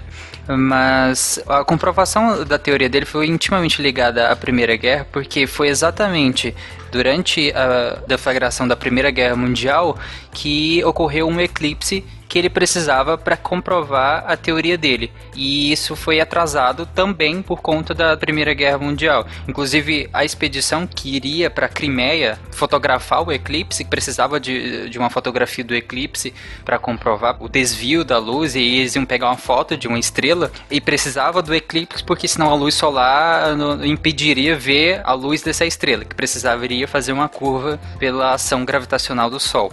Então, essa expedição vai à Crimeia só que justamente começa a Primeira Guerra Mundial. E aí impediu totalmente que fosse feito. E houve outros eclipses subsequentes, em Washington também teve, só que aí os equipamentos tinham ficado presos lá em Kiev, então eles precisaram de mais tempo ainda, até porque o Einstein ainda nem tinha concluído exatamente. Ele percebeu que as equações não estavam 100% corretas, e esse tempo foi até bom para ele, mas eles só conseguiram muito depois que ele mandou expedições para África, para uma ilha de Príncipe, né, na costa africana, e em Sobral também, aqui no Brasil. E aí foi graças a esse experimento que conseguiu se comprovar desvio da luz. Isso só mostra que nessa época já tinha muita gente comprando a ideia dele, né? Você vai pra Crimeia, você vem pro Brasil, olha só, são deslocamentos que levam um certo tempo para acontecer. No início, ele não chegou a ter tanto apoio assim, né? Eh, nas primeiras expedições, tanto que esse astrônomo alemão, ele meio que foi alheio às opiniões do, dos chefes dele.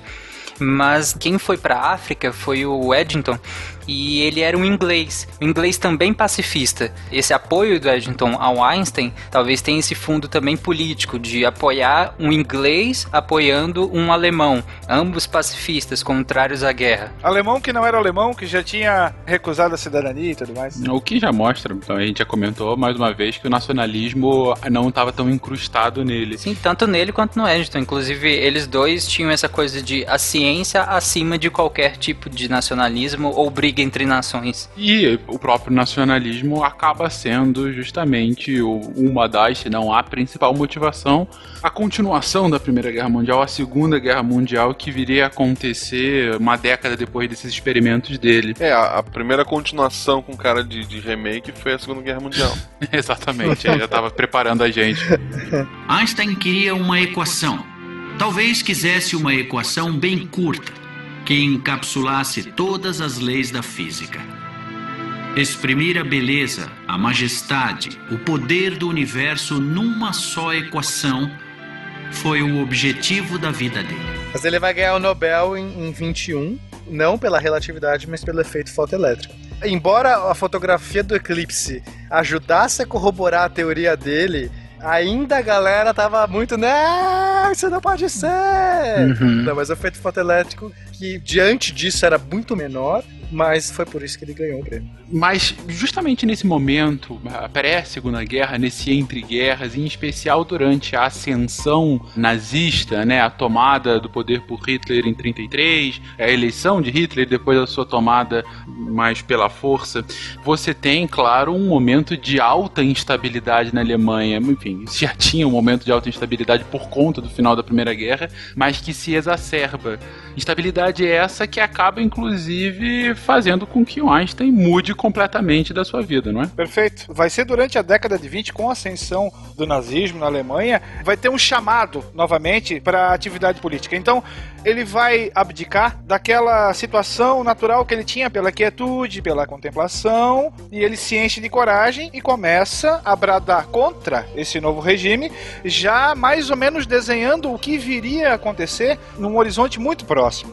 Ao mesmo tempo, nós temos a, aquela situação em que os judeus começam a ser ameaçados na Europa. E o Einstein passa, então, a lutar, a reivindicar pela causa sionista. Ou seja, a criação de um território nacional judaico. É claro que os nazistas não vão curtir essa ideia e vão começar a instaurar uma série de calúnias a respeito dele. Quando Hitler chegou ao poder em 1933, o Einstein verifica que a situação dele no país era praticamente insustentável então ele decide aceitar o convite da Universidade de Princeton, nos Estados Unidos, para que ele fosse para lá e entregasse e fizesse parte então do Instituto de Estudos Avançados. Lembrando que o antissemitismo na Europa ele vinha num crescente, né?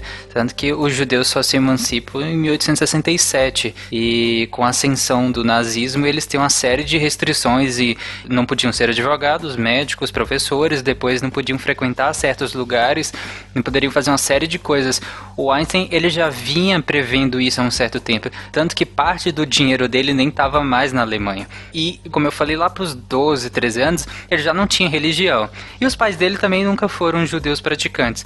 Mas ele toma para si essa identidade judaica a partir de, desse antissemitismo. É a partir daí que ele, ele se identifica como um judeu e começa a lutar por essa causa. Tanto que ele viaja aos Estados Unidos e a outros lugares defendendo a, a causa sionista, no caso. Apesar de que ele próprio não acreditava que criar novas nações fosse ajudar de algum modo a longo prazo o mundo. Ele também não queria ser só um garoto propaganda, mas mesmo assim ele acaba servindo de propaganda a criação do Estado de Israel, tanto que ele até recebe convite para ser presidente de Israel depois. Os Estados Unidos, que não era bobo nem nada, né, falou: Einstein, vem pra cá, vem pra cá, toma a cidadania, toma o green card. E aí ele foi escapando da guerra e foi para os Estados Unidos. Todo mundo quer paz, né? Todos, inclusive todas as Miss querem paz. Mas, mas ela nunca bem, ela nunca é bem vista. Porque o Einstein ele nunca tomou um partido definido. Ele era um pacifista. E ele foi perseguido na Alemanha. Ele foi perseguido na Bélgica quando ele, ele ficou um tempo na Bélgica. Ele foi aos Estados Unidos morar. Ele foi perseguido também nos Estados Unidos depois da Segunda Guerra Mundial. Ele tinha ficha no FBI. Então, e, e ele nunca se posicionou muito forte de um lado ou de outro. Ele simplesmente era um pacifista. Então, a paz é almejada, mas parece que ninguém gosta muito de quem luta por ela. Não só isso, Tarek, na verdade, é, o, o, irônico aí é que o pacifismo não é uma ideologia apolítica. Esse que é o ponto principal. Quando você está pregando um pacifismo, ainda que o Einstein fale quanto ao humanismo, você é um alemão, ainda que sem nacionalidade, mas com origem alemã no meio dos Estados Unidos, falando pelo fim da guerra, e ao mesmo tempo o seu entorno está fazendo com que haja um sentimento nacional, artificial ou não, de ódio ao inimigo, você está sendo contra a corrente totalmente. Você está sendo politicamente indesejável. Você é contra o nacionalismo, né? Exatamente. O pacifismo em tempos de guerra é contra o principal combustível da guerra moderna, que é o nacionalismo. Então, a partir do momento em que ele se posiciona politicamente em prol da paz, você está incorrendo, para muita gente, quase que um crime. Um crime de traição. De traição contra um sentimento que é já naturalizado na população. Seja você estando na Alemanha sendo contra a guerra, sendo estando nos Estados Unidos contra a guerra, o ponto é, você está remando contra uma corrente e por isso tem que ser negado. É, era o deviante, né? É, o deviante, justamente. E, e sobre isso tem um, um capítulo interessante que o Einstein ele vai acabar se posicionando na questão nuclear, porque né, era sabido que a Alemanha estava começando a desenvolver, estava correndo atrás para desenvolver, inclusive flertando com vários cientistas da época para desenvolver a bomba nuclear. E aí o Einstein ele acaba, ele foi uma decisão difícil para ele, mas ele acaba tomando partido. E aí uma famosa carta, né, que ele escreveu, na verdade não foi ele que escreveu, ele assinou a carta, mas recomendando para o presidente Roosevelt de fazer o programa nuclear, o programa da bomba atômica, que essa carta acabou então ajudando o início do projeto Manhattan. Ele nunca participou, e sim, os maiores físicos do mundo participaram nesse projeto, e o Einstein não participa, novamente, ele está fora da maré. Mas o fato dele assinar a carta, de certa forma, chegou um momento para ele que ele falou: putz, eu não sei para que lado ir. Ele se sente muito mal depois quando ele vê o uso da bomba atômica, o jeito que a bomba atômica foi usado, né, inclusive no final da Segunda Guerra, que a gente já sabe. E depois disso ele começa até trabalhar de uma maneira mais forte a favor do desarmamento, contra o uso das armas nucleares. Ele vem a público e lamenta profundamente a subscrição dele nessa carta depois que, que os artefatos nucleares são lançados no Japão. Eu acho que a- as únicas contribuições dele, eh, acredito que uma foi ter assinado a carta, acho que dois a gente pode colocar um artigo que ele tinha da- de 1920, onde ele fala sobre a reação em cadeia da fissão atômica, né? Acho que essas foram as únicas contribuições e que eh, eu acho que ele se sentiu extremamente traído por ele próprio em ter dado essas contribuições para uma coisa tão esdrúxula quanto foi a bomba. Inclusive ele já tinha ido a Hiroshima. Ele conhecia a cidade e para ele foi um impacto bem forte isso, tanto que a partir disso, como o Pena falou, ele se torna ainda mais incisivo no combate às armas. Ele faz um pronunciamento, como o William falou, na TV depois que anunciam o projeto da bomba de hidrogênio. E aí ele falou, cara, não dá para continuar assim. Ele inclusive faz esse anúncio na TV e eu acho que esse foi um, um dos grandes karmas que ele leva pro fim da vida dele. Duas passagens curiosas nessa saída dele da Alemanha e a chegada nos Estados Unidos. Logo quando ele atravessa o Atlântico, ele toma conhecimento que os nazistas tinham colocado a cabeça dele a prêmio. E esse prêmio seria aproximadamente 20 mil marcos, o que na época era uma quantia muito considerável, era uma pequena fortuna até. E aí ele ri e comenta que ele não sabia que ele valia tanto. E quando o pessoal de, de Princeton pergunta qual o salário que ele consideraria justo para ele, ele sugere 3 mil dólares anuais. E aí todo mundo cai na gargalhada, o Einstein fica completamente sem jeito. Aí, aí ele pensa, pô, eu pedi demais, então eu vou pedir menos. Ele achou que tinha exagerado. E aí ele acaba sendo contratado por 16 mil dólares anuais. Vai ver que ele não sabe a cotação do dólar, pode ser um problema. tipo o Dr. Evil, né? One million dollars. Você lembra disso? Muito bom. Bom, mas a guerra é finalizada, os aliados vencem, né? O lado em que ele acabou migrando acaba vencendo.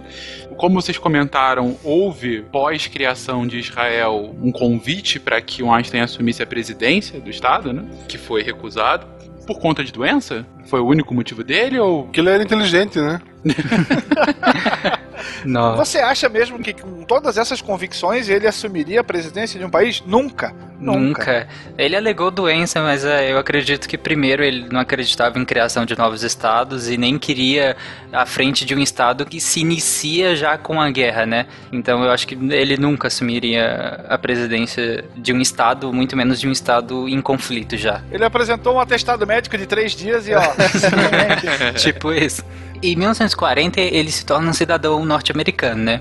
E em 46, e aí já fim e final da Segunda Guerra Mundial, início da Guerra Fria, ele é taxado de comunista. E em 1950 ele é denunciado pelo McCarthy por essas ideias loucas pacifistas dele, né? Mais uma vez indo contra a corrente. Né? Exatamente. E a ficha extensa, extensíssima dele no FBI e tudo, e isso entristece muito ele e, e limita muito a vida dele. Não, não só ele, mas, por exemplo, outro gênio que foi fichado, foi taxado, foi rotulado, foi o Charlie Chaplin, nessa mesma época, tanto que ele não é mais aceito nos Estados Unidos. E aí você imagina a situação: você é rotulado como inimigo, vivendo num país que te acolheu, sendo franco, por interesse, né, já que ele é, conjugava muitos cientistas famosos nessa época, era uma pessoa de porte na ciência, e agora você simplesmente é colocado de lado. Ó, a partir de agora você passa a ser descartável. E aí é evidente que ele se vai se desiludir mais uma vez com essa situação. É, como eu falei, talvez a única época em que a paz foi vista como uma coisa positiva foi imediatamente pós Primeira Guerra Mundial. E ele toma para si essa imagem pacificadora que o mundo precisava. Mas a partir daí, a paz nunca foi mais vista como uma coisa positiva, até porque ia contra os nacionalismos e ideais imperialistas, né? Única época durante a vida dele, né? Isso, eu tô falando durante a vida dele. Inclusive, em 1955, que já é o ano da morte dele, ele ainda assina um protesto contra a construção internacional de armamentos nu nucleares. Então, assim, você pode ver que até o final ele ainda estava lutando contra a proliferação de armas nucleares. Esse protesto, inclusive, dele é um dos constituintes iniciais do que viria a ser o TNP, que é o Tratado de Não Proliferação, que década depois é um tratado polêmico, né? Quem tem arma nuclear não pode construir mais, quem não tem não pode nem começar a construir, ou seja, é um tratado status quo mas de qualquer forma um tratado importante justamente para controle né, do número de armamentos nucleares. Sim, aí dizem que no dia 17 de abril de 1955 Einstein ainda fazia cálculos da teoria do campo unificado dele. E aí ele morre na manhã seguinte, no dia 18 de abril de 1955. Bom, uma vida intensa e a gente não pode negar que se não é o mais importante, está entre as cinco pessoas mais importantes do século XX na ciência histórica, né? Enfim. Um dos dez maiores revolucionários de todos os tempos, eu diria. Realmente o cara conseguiu revolucionar a forma como a gente compreende a própria ciência, né? A área dele é a física, mas a ciência como um todo. E aí a gente volta à pergunta do distante início do cast, desse cast longo, uh, sobre o porquê porquê dele ser tão pop. E, e para encerrar, é, já que a gente foi bastante extenso em boa parte do, da vida que valia aqui a ser citada, eu pergunto a vocês: se não existisse o Einstein, a gente teria a mesma evolução científica? Demoraria mais? Não teria? Porque aí é muito achismo, sem dúvida,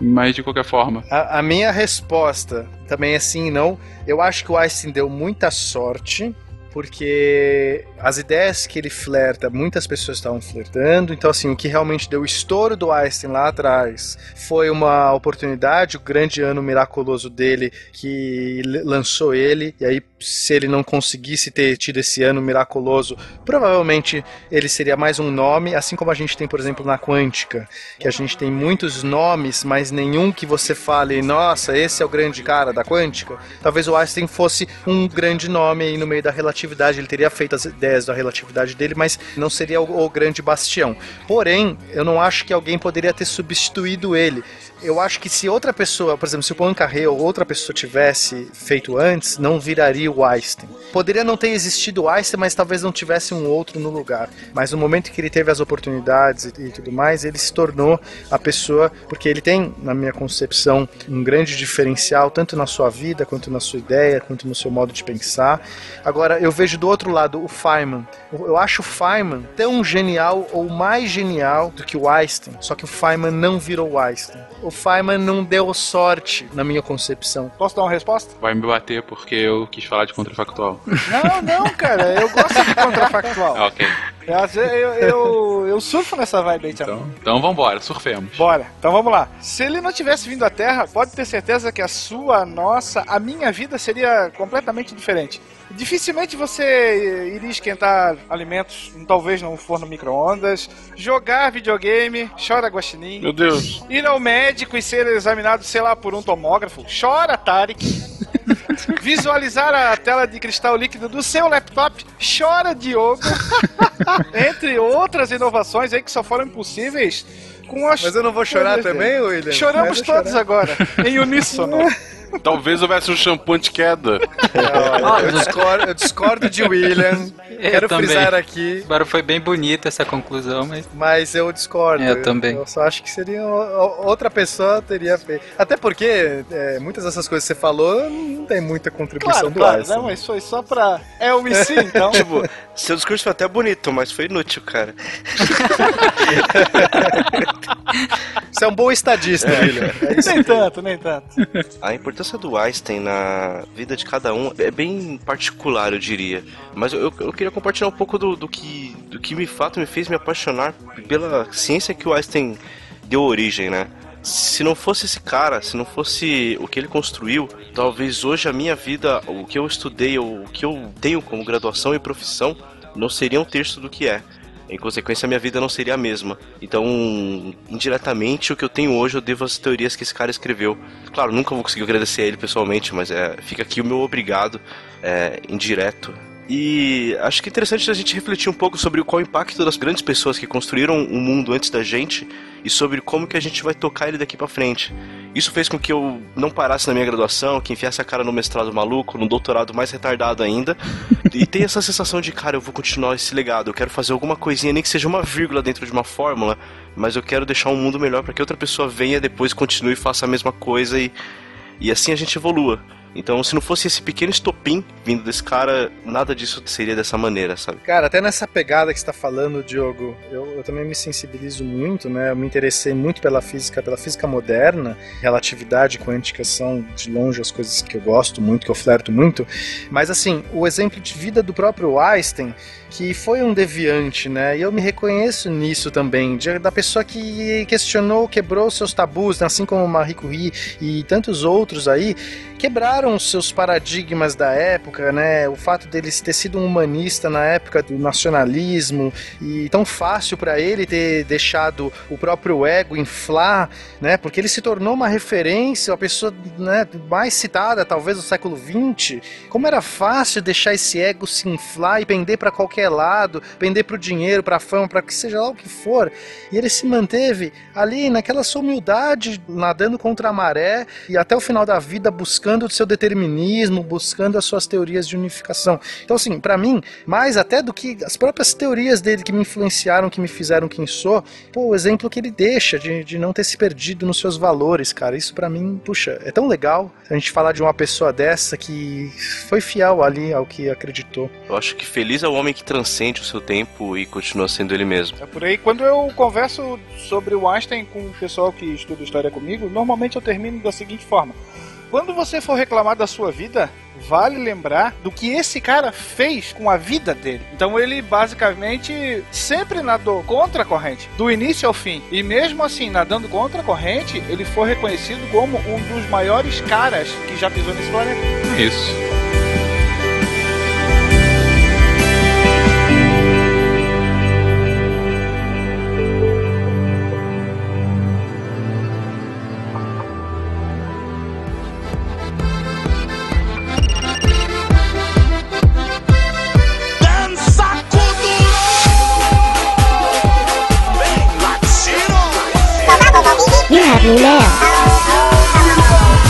Vai deviante, com a língua solta, dá um comentário, te amo eu juro. Não se cansa agora, começou a festa. Sai da cadeira e seja bem-vindo eventos derivados da nossa detenção, local onde lemos suas cartas, sejam elas físicas, virtuais ou etéreas. Eu sou Marcelo Guaxinim. Eu sou a Jujuba, em estado de choque. Eu sou o Fencas, ainda tentando entender a musiquinha. Eu sou o Tarek e eu quero entender por que, que a minha ordem de apresentação foi pro final. Porque por lado de alegria. O Guaxa, o, o Guaxinim voltou. Tarek saiu o quarto porque não tem cinco pessoas. Aê! Olá, amiguinhos! Olá, amiguinhos! Olá, amiguinhos. E Marcelo? E botando ordem na casa, Fencas, diga pra gente se alguém quiser mandar um presente para o SciCast, pra onde é que manda esse presente? Mandando presente para Caixa Postal 466 no CEP 898011974 em Chapecó, Santa Catarina. Chapecó. Se você não entendeu, dá um voltar aí. A Juba recebeu coisa, mas não foi nesse, nessa caixa postal, né? Foi nessa caixa postal, Ah, exatamente. Eu recebi finalmente a minha cartinha de foguete. Exato, a foto tá lá no Instagram. Eu quero agradecer muito a Gabi Alves, da Califórnia, que me mandou o meu primeiro foguete. Gabi, obrigada, eu fiquei super emocionada mesmo. Tipo, lagriminhas saltaram dos olhos. E às vezes a gente acha que não, às vezes a gente dá aquela desanimada, dá aquela cansada. E vocês vêm e são incríveis com a gente, dão muito carinho. Eu, eu fiquei, cara, foi, foi lindo, assim, foi, tipo, muito emocionante. Eu tava num dia super desanimado, tava cansada, tava, tipo, trabalhando. A gente tá trabalhando em turnos dobrados aqui, né? Todo mundo do Sequest trabalhando a semana inteira, tá treta, e aí de repente você fala. Ai, nossa, eu não queria gravar hoje. Nossa, queria muito, enfim, descansar. E aí, de repente, pum, vem um negócio desse e fala, cara, como assim, sabe? É muito nas horas de desânimo que essas mensagens aparecem. Isso já aconteceu comigo umas duas, três vezes. De eu estar nesse momento de cansaço, de a bateria acabando, assim, e aí de repente vem isso e, nossa, renova tudo. É, é muito mágico. Obrigada. Sim, sim. Fiquei Na muito história a feliz. gente tem isso várias vezes. O país não quer entrar em guerra e vem um foguete ali dentro. Não, falando sério, é, é, e assim, só pra frisar isso que eu achei muito legal quando a Juba compartilhou, pelo seguinte, gente. Tem uma, uma frase do Stalin que é aquela de uma única morte é uma tragédia, um milhão é um- uma estatística. O inverso também é verdadeiro, porque assim, é muito legal quando a gente vê que os episódios estão passando de 350 mil downloads por semana.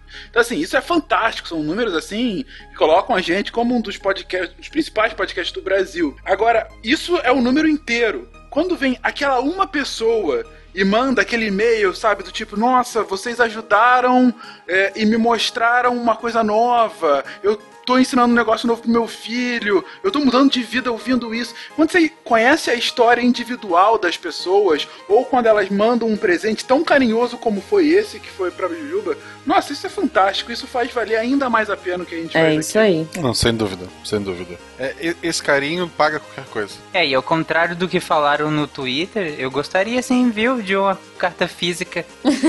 É, ele gostaria de receber uma becerrada. Eu acho, eu acho que tu não tem mais salvação, não, tá? Ninguém tem. É. Obrigado. Ai, Jesus. E já que é pra falar de coisas mais sérias, Tarek, por favor, tem um evento pra divulgar hoje? Tem, claro. É Escola de Arte e Humanidades da USP. De 15 a 19 de agosto é gratuito. Temos o site aí no post, acesse e vai lá. Sexta semana de Sistemas de Informação. Isso, Escola de Artes e Humanidades. Olha E demais. Boa, boa. Não, porque eu acho que esses sistemas de informação aqui deve ser tipo. É o antigo biblioteconomia. Biblioteconomia não existe mais. Ah, eu não sabia. Não? A gente não organiza mais livro em biblioteca, quer dizer, ainda organiza. Agora ele é um curso maior que organiza coisas em banco de dados e escambau. Ah. Não, pera aí, biblioteconomia não existe mais? É sério isso? Eu não sei. Eu acho que sim, pelo menos os cursos que eu conhecia viraram sistema de informação. Caramba. Ah, olha aí. Não, não sabia disso. Que triste. Olha só que beleza. É, ou não. Ou não. Bom, legal, legal. Então, sei lá, ouvintes, que são biblioteconomicos, sei lá. É, falei pra gente o que vocês estão fazendo da vida agora. Não, brincadeira, não, não, brincadeira. E o primeiro e-mail eu vou ler aqui é do Marcos Roberto, ele é técnico em automação, tem 29 anos e é da cidade de Dias Dávila. Olá, Deviantes Derivadas, de novo termo que eu cunhei, tá aqui. Muito boa. Ah, pronto. Hashtag Humildão. Ah, nunca fui, nunca fui. e escuto o SciCast desde o primeiro episódio. Acho que aquele gordinho da Rede Globo dos podcasts ministrou a aula. Olha aí, olha aí. A gente falou dele no começo. Foi homenageado no episódio de hoje. Caraca. Pam, pam, pam. é tudo ensaiado, gente. Isso, isso óbvio que foi planejado. Desde o início. É, é óbvio que não. De, é, disso passei a ouvi-los tempos depois com a saída do Silmar, Rip Silmar. Hip Silmar. Decidi fazer a maratona, já que um dos atrativos do programa pra mim era ouvi-lo. Caramba, que mau gosto! Ó, ó. Sim, gostava da voz do sotaque do Silmar. Assim como hoje gosto da voz do Guaxa, do chatíssimo Tarek, da fofa Jujuba e do Fenka. É legal assim, olha só. Gosto da voz do Guaxa, do chatíssimo Tarek, da fofa Jujuba e do Fencas. Fencas não tem nem adjetivo. Ponto. O Fencas. Exatamente. É. Tirou o Silmar, filho da mãe. É o que eu pensei. Sem adjetivo é do tipo, ele é tão insignificante que eu nem vou adjetivá-lo. Ele é só o Fencas. É, é. Ah, qual é, galera? Imagina. Enfim, demorei ainda um tempo para começar a fazer a maratona e terminei no dia do lançamento do programa mais rápido, mais alto, mais forte. Olha aí, um bom dia pra terminar uma maratona, né? Essa foi. Turumpi. Parabéns, Jujuba. Parabéns. É por isso que é minha sócia o Tarek não. e agora retornei para alguns que não compreendi direito. Cara, todos pra mim, a maioria. Tem um que eu nunca ouvi. A maioria do Sequest eu vi duas vezes pelo menos. Tem um que eu nunca ouvi. Olha aí. Eu sei qual é. E o mais impressionante é que você participou dele, né? Não, não, não. Nunca ouvi, nem participei. Por isso que eu sou o produtor, você não. O que quero com esse e-mail é agradecer a vocês, pois me incentivam a voltar a estudar e, apesar da idade, iniciei minha primeira graduação. Pô, apesar da idade, imagina, cara, você tem 29 anos. Tem 29, cara, até, até novo. Eu tenho, eu tenho 32, eu sou uma criança. Tá super jovem. né? Se você é jovem ainda, jovem ainda, você não tem dinheiro. É, essa demora iniciar uma graduação aconteceu tanto por problemas financeiros quanto por indecisão. Hoje não posso afirmar com certeza se estou ou não no caminho certo, já que estou fazendo pedagogia e todo dia me questiono: que merda estou fazendo? que merda estou fazendo na minha vida cursando pedagogia? Mas prefiro acreditar que com o curso teria as ferramentas necessárias para um projeto que tem em mente. Se correr tudo bem, é, falarei em breve com vocês. Olha só. Outra coisa que quero agradecer. Ah tá, antes de ele continuar ali, sobre pedagogia. É um curso que eu queria ter feito, tá? Eu fiz licenciatura em geografia. É provável que se um dia eu for pro mestrado vai ser em educação, porque eu sou muito crítico a muita coisa da pedagogia e por ser crítico a ela eu não tenho que virar as costas, eu tenho que, que ir atrás e provar que eu tô errado. Gente, Exatamente. então quer dizer que se você for crítico com alguma coisa, estude essa coisa? Olha aí, olha aí. Outra coisa que eu quero agradecer a vocês é por me passar outro jeito de ser aluno. Passei a ser mais questionador, participativo e devo isso a vocês. Pô, que demais. Excelente. Desculpa, professores, mas isso é bom pra ele. Desculpa o e-mail tão longo. Enquanto fazia a minha maratona, ficava sonhando em ter meu e-mail lido por vocês e pensando no que dizer. Mas a única coisa significativa que posso dizer é obrigado, obrigado mesmo. Ah, que demais. Pô, obrigada a você, querido. E-mail incrível. Marcos, é, é mais uma daquelas cartinhas que a gente falou, né? É mais uma injeção de ânimo aqui pra gente continuar o nosso trabalho. É, e aí, aproveitando essa coisa de injeção de ânimo, eu queria ler o recadinho do post, que é do Leandro Pereira, e ele escreveu o seguinte: Pelo título, eu achei que seria um podcast do Daft Punk. Mas aí eu tive que ouvir o Tarek e o Guaxa cantando. Hashtag canta Jujuba. Sim. Concordo. Jujuba.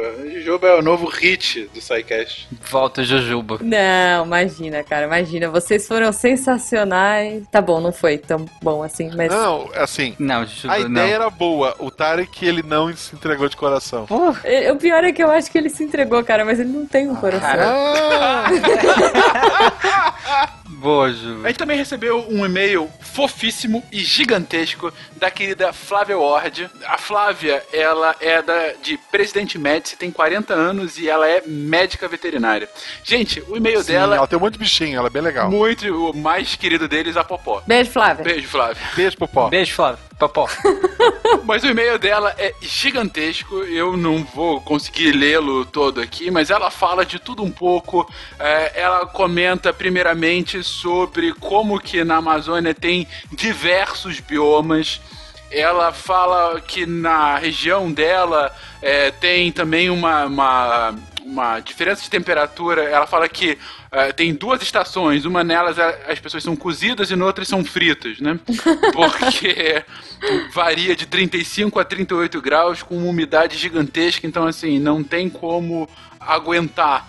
Ela fica em Rondônia, próximo à fronteira, então assim, bem no coração da floresta.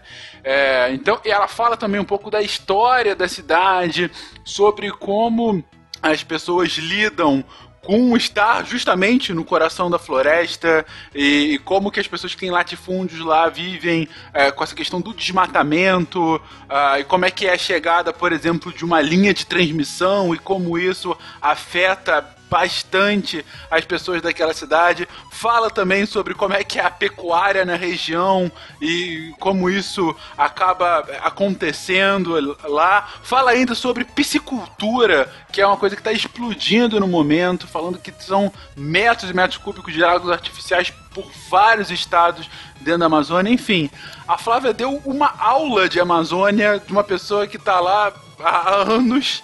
Olha, É, sabe o que eu acho, Fencas? Eu Sim. acho que a gente podia convidar a Flávia pra transformar o texto dela em um texto do Deviante. Eu acho que seria excelente, Ju, realmente, porque assim, ela deu um relato muito legal, inclusive com alguns links para fontes externas, enfim, Flávia, brigadíssimo pelo seu e-mail. Assim que a gente recebeu, a gente mandou para a equipe do SciCast ah, mostrando que a gente tinha adorado. é, e fica então aqui o convite, Flávio. Se você quiser escrever, publicar o que você escreveu aqui para que os demais ouvintes possam ler, por favor, você está mais que convidado. Sim, vai ser incrível. É, e quem sabe a Flávia não aparece num SciCast futuro?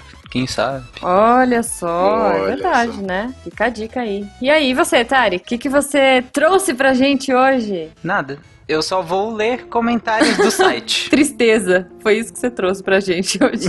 Tristeza, basicamente, que é o que o mundo merece. Mas vamos lá. Eu vou ler comentários no post do SciCast 147, Tá. Olimpíadas, nome oficial, mas sabe, mas sabe, mas sabe.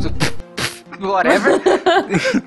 Eu vou ler o comentário do Ian Sintra, abre aspas. Bem legal a parte que falaram sobre o banimento da África do Sul durante o Apartheid e cogitaram que futuramente as questões de gênero poderiam pesar para algo do tipo. Neste mesmo sentido de questões sociais e repressão, vale lembrar que outro grande problema das Olimpíadas e de esportes no geral é a discriminação a atletas LGBTI. Nessas Olimpíadas temos o maior número de atletas abertamente LGBTI da história e houve mudanças para normatizar e aceitar atletas transgêneros e intersexo. Ah, o I é de intersexo. Ah, é, eu ia perguntar isso. Mas ainda assim é bem sabido que o ambiente esportivo geralmente, além de muito machista, é muito preconceituoso com minorias sexuais e de gêneros. A maioria desses atletas passam a sua vida esportiva inteira escondendo suas sexualidades e identidades de gênero para só talvez se revelarem mais tarde, já aposentados, pois há muito medo de repressão e perda de apoio é, ao sair do armário. É, em, em especial, desculpa, mas em especial patrocínio, né? Eu acho que é o maior medo. Já é difícil os caras conseguir patrocínio. É, caraca. É verdade. Uhum. É, eu acho que um dos maiores medos é realmente deve ser isso. Que bobagem, né, gente? Vamos falar Porque sério. sempre, eu acho que a quantidade sempre foi a mesma. A diferença é que agora a gente tá no mundo que as pessoas podem ter a coragem de falar o que são e tal. E... Sim, quanto antes eh, ficavam relegados a, a se martirizar sozinhos, a, a, sofrer Uhum. sozinhos, agora pelo menos elas podem e devem. E isso com certeza afeta a vida e desempenho desses atletas. Ou Imagina, né? se, se os atletas precisam de, de, de tanto acompanhamento psicológico eles lidarem com a pressão que é um jo uns Jogos Olímpicos, por exemplo, imagina eles não estarem 100% focados naquilo. Ou tendo que representar um papel, né? Exato, pensa. É, Não podendo serem eles mesmos, né? Esse que é o absurdo. Uhum. Pois é. É, só para lembrar, teve bastante polêmica durante os Jogos Olímpicos de Inverno de Sochi, graças às leis antipropaganda gay da Rússia. Ah, claro, né? Tinha que ser. As leis não impediam atletas LGBTI de participar, mas caso algum deles ou qualquer um, tanto atleta como plateia, demonstrasse qualquer tipo de protesto em apoio à causa LGBT, seria expulso e, ser, e até mesmo preso. Várias ONGs e movimentos LGBT e de direitos humanos fizeram petições e protestos pedindo que o COI eh, pressionasse a Rússia a rever essa lei discriminatória, mas não surtiu efeito. Pouco tempo depois surgiram na internet vídeos de grupos neonazistas torturando e humilhando jovens gays sem o menor pudor, dos quais alguns até se mataram. Então é de se pôr em questão se há de fato tanta preocupação assim com direitos humanos por parte das Olimpíadas, ou até mesmo trazendo para o Rio com o caso da remoção de famílias pobres para fazer campo de golfe. É, aí ele colocou um vídeo, ele falou, esse foi um vídeo da campanha da Alaut, Alaut na, na época dos Jogos de Inverno, vou deixar o vídeo no post, e eu quis ler esse porque é uma causa extremamente importante, pelo que eu li, acho que vocês entenderam por que, que eu trouxe esse, esse, esse comentário aqui, que é, é realmente, cara, é, é triste ver isso, é, é muito triste. Mas continuando aqui no, no, no- site, Não, eu... É triste, é triste, mas pelo menos como ele falou lá no começo, a gente deu alguns passos pra frente. Assim, demais. Já deu, ah, não sei se o suficiente ainda, Não, mas longe disso. Mas alguns passos foram dados. pelo menos a gente começou. Mas a- é isso que eu ia falar, a gente já começou, né? É, pelo menos começamos. Vamos ficar felizes por esses passos? Sim, eu vou ficar feliz. Olha aí, tá vendo? Olha! Por, uma, Olha por só, essa causa eu coisa- vou ficar feliz. Mas continuando aqui no- nos comentários, tem o comentário do Mari- Maurício Fedato. Acho que nós lemos, né, no SciCast anterior, ele declama o seu amor por beterrabas e reforça o pedido do SciCast sobre arquitetura corporativa. Tem o comentário do Paulo Albuquerque, eu acho que é a BLBQ. Ele fala, Tarek, fui no mercado e lembrei de você, não comprei beterrabas neste dia, mas aí ele publicou uma foto aqui de um coentro muito bonito, provavelmente muito gostoso. Gente do céu. O Tarek, a gente tem que fazer, tipo, um sidecast sobre feira com o Tarek, sabe? Tem. Eu dou Dicas, dicas. de feira. Dou é, dicas. dicas da feira. Tem o comentário do Jones Pagodeiro Gonçalves, que ele fala, abre aspas, putz, Jones Pagodeiros, não, isso por favor, não. Fecha aspas e ele agradece e só. Aí tem o comentário do Leandro Gonçalves, que também ele falou que a pergunta que ele tinha feito, que eu li nos comentários do episódio passado, é sobre a beterraba, afinal sangue. Foi beterraba? Foi, né? Acho que fui eu que li, né? Mas enfim. É, foi você que leu. E a- ele falou que foi- a pergunta foi baseada no que os, os avós dele falavam pra ele, os pais dele, e, eles, e ele conclamou os ouvintes a enviarem as suas perguntas, mesmo que bestas, que a gente responde. Claro! Tem avô que toma urina, gente. Vamos lá. Ah, eu já ia me esquecendo.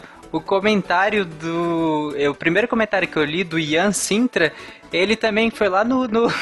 Vai ler todos os comentários, Tarek, só pra saber. É, eu tô reparando isso também. Não, não, não, pera aí. Ele foi lá, o Ian Sintra foi lá no episódio de Amazônia, comentou na foto do Cospobre e falou que eu sou bonito. Olha, ah, pronto. Obrigado, Ian. Me sinto muito lisonjeado. Eu não sei se você também é bonito pela foto, que tá muito pequena, mas muito obrigado. Adorei o elogio. Muito bom, muito bom. Tarek se sente Pessoal, amado. muito obrigado. O Tarek vai ler todos Peraí, os e-mails. Ah. Eu tenho que falar uma última coisa que eu tinha certeza que seria esquecido. E queremos deixar aqui registrado nossos imensos agradecimentos à Trinca, que edita Sim. os nossos podcasts. Exatamente, Fernando.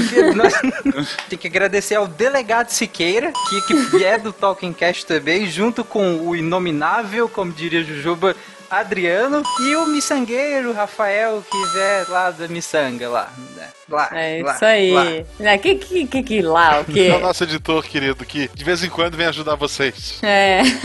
Não, falando sério, gente, esse trio tá pegando tarefas inacreditáveis, como é pegar essa leitura de e-mail. Como e é pegar o transformar- funk do Como é pegar o funk, aquela coisa lamentável do último episódio, e transformar em algo gostoso pra que vocês ouçam cada semana. Gente, brigadíssimo pelo trabalho de vocês. É, obrigado, pessoal do Talking Cast. É isso aí. Valeu, Talkcast. Pessoal, muito obrigado. A gente se vê semana que vem com mais um tema especial. Comprem camisetas, muitas camisetas. E nas palavras sobre toda a cantoria, eu vou citar o poeta Sr. K.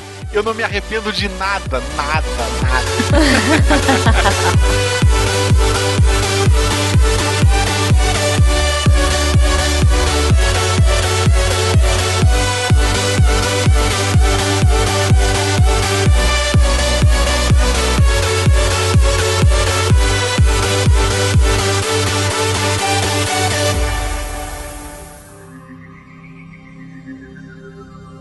Se a ciência não for divertida, tem alguma coisa errada. Tem que ser divertida. A coisa mais divertida que tem é a ciência.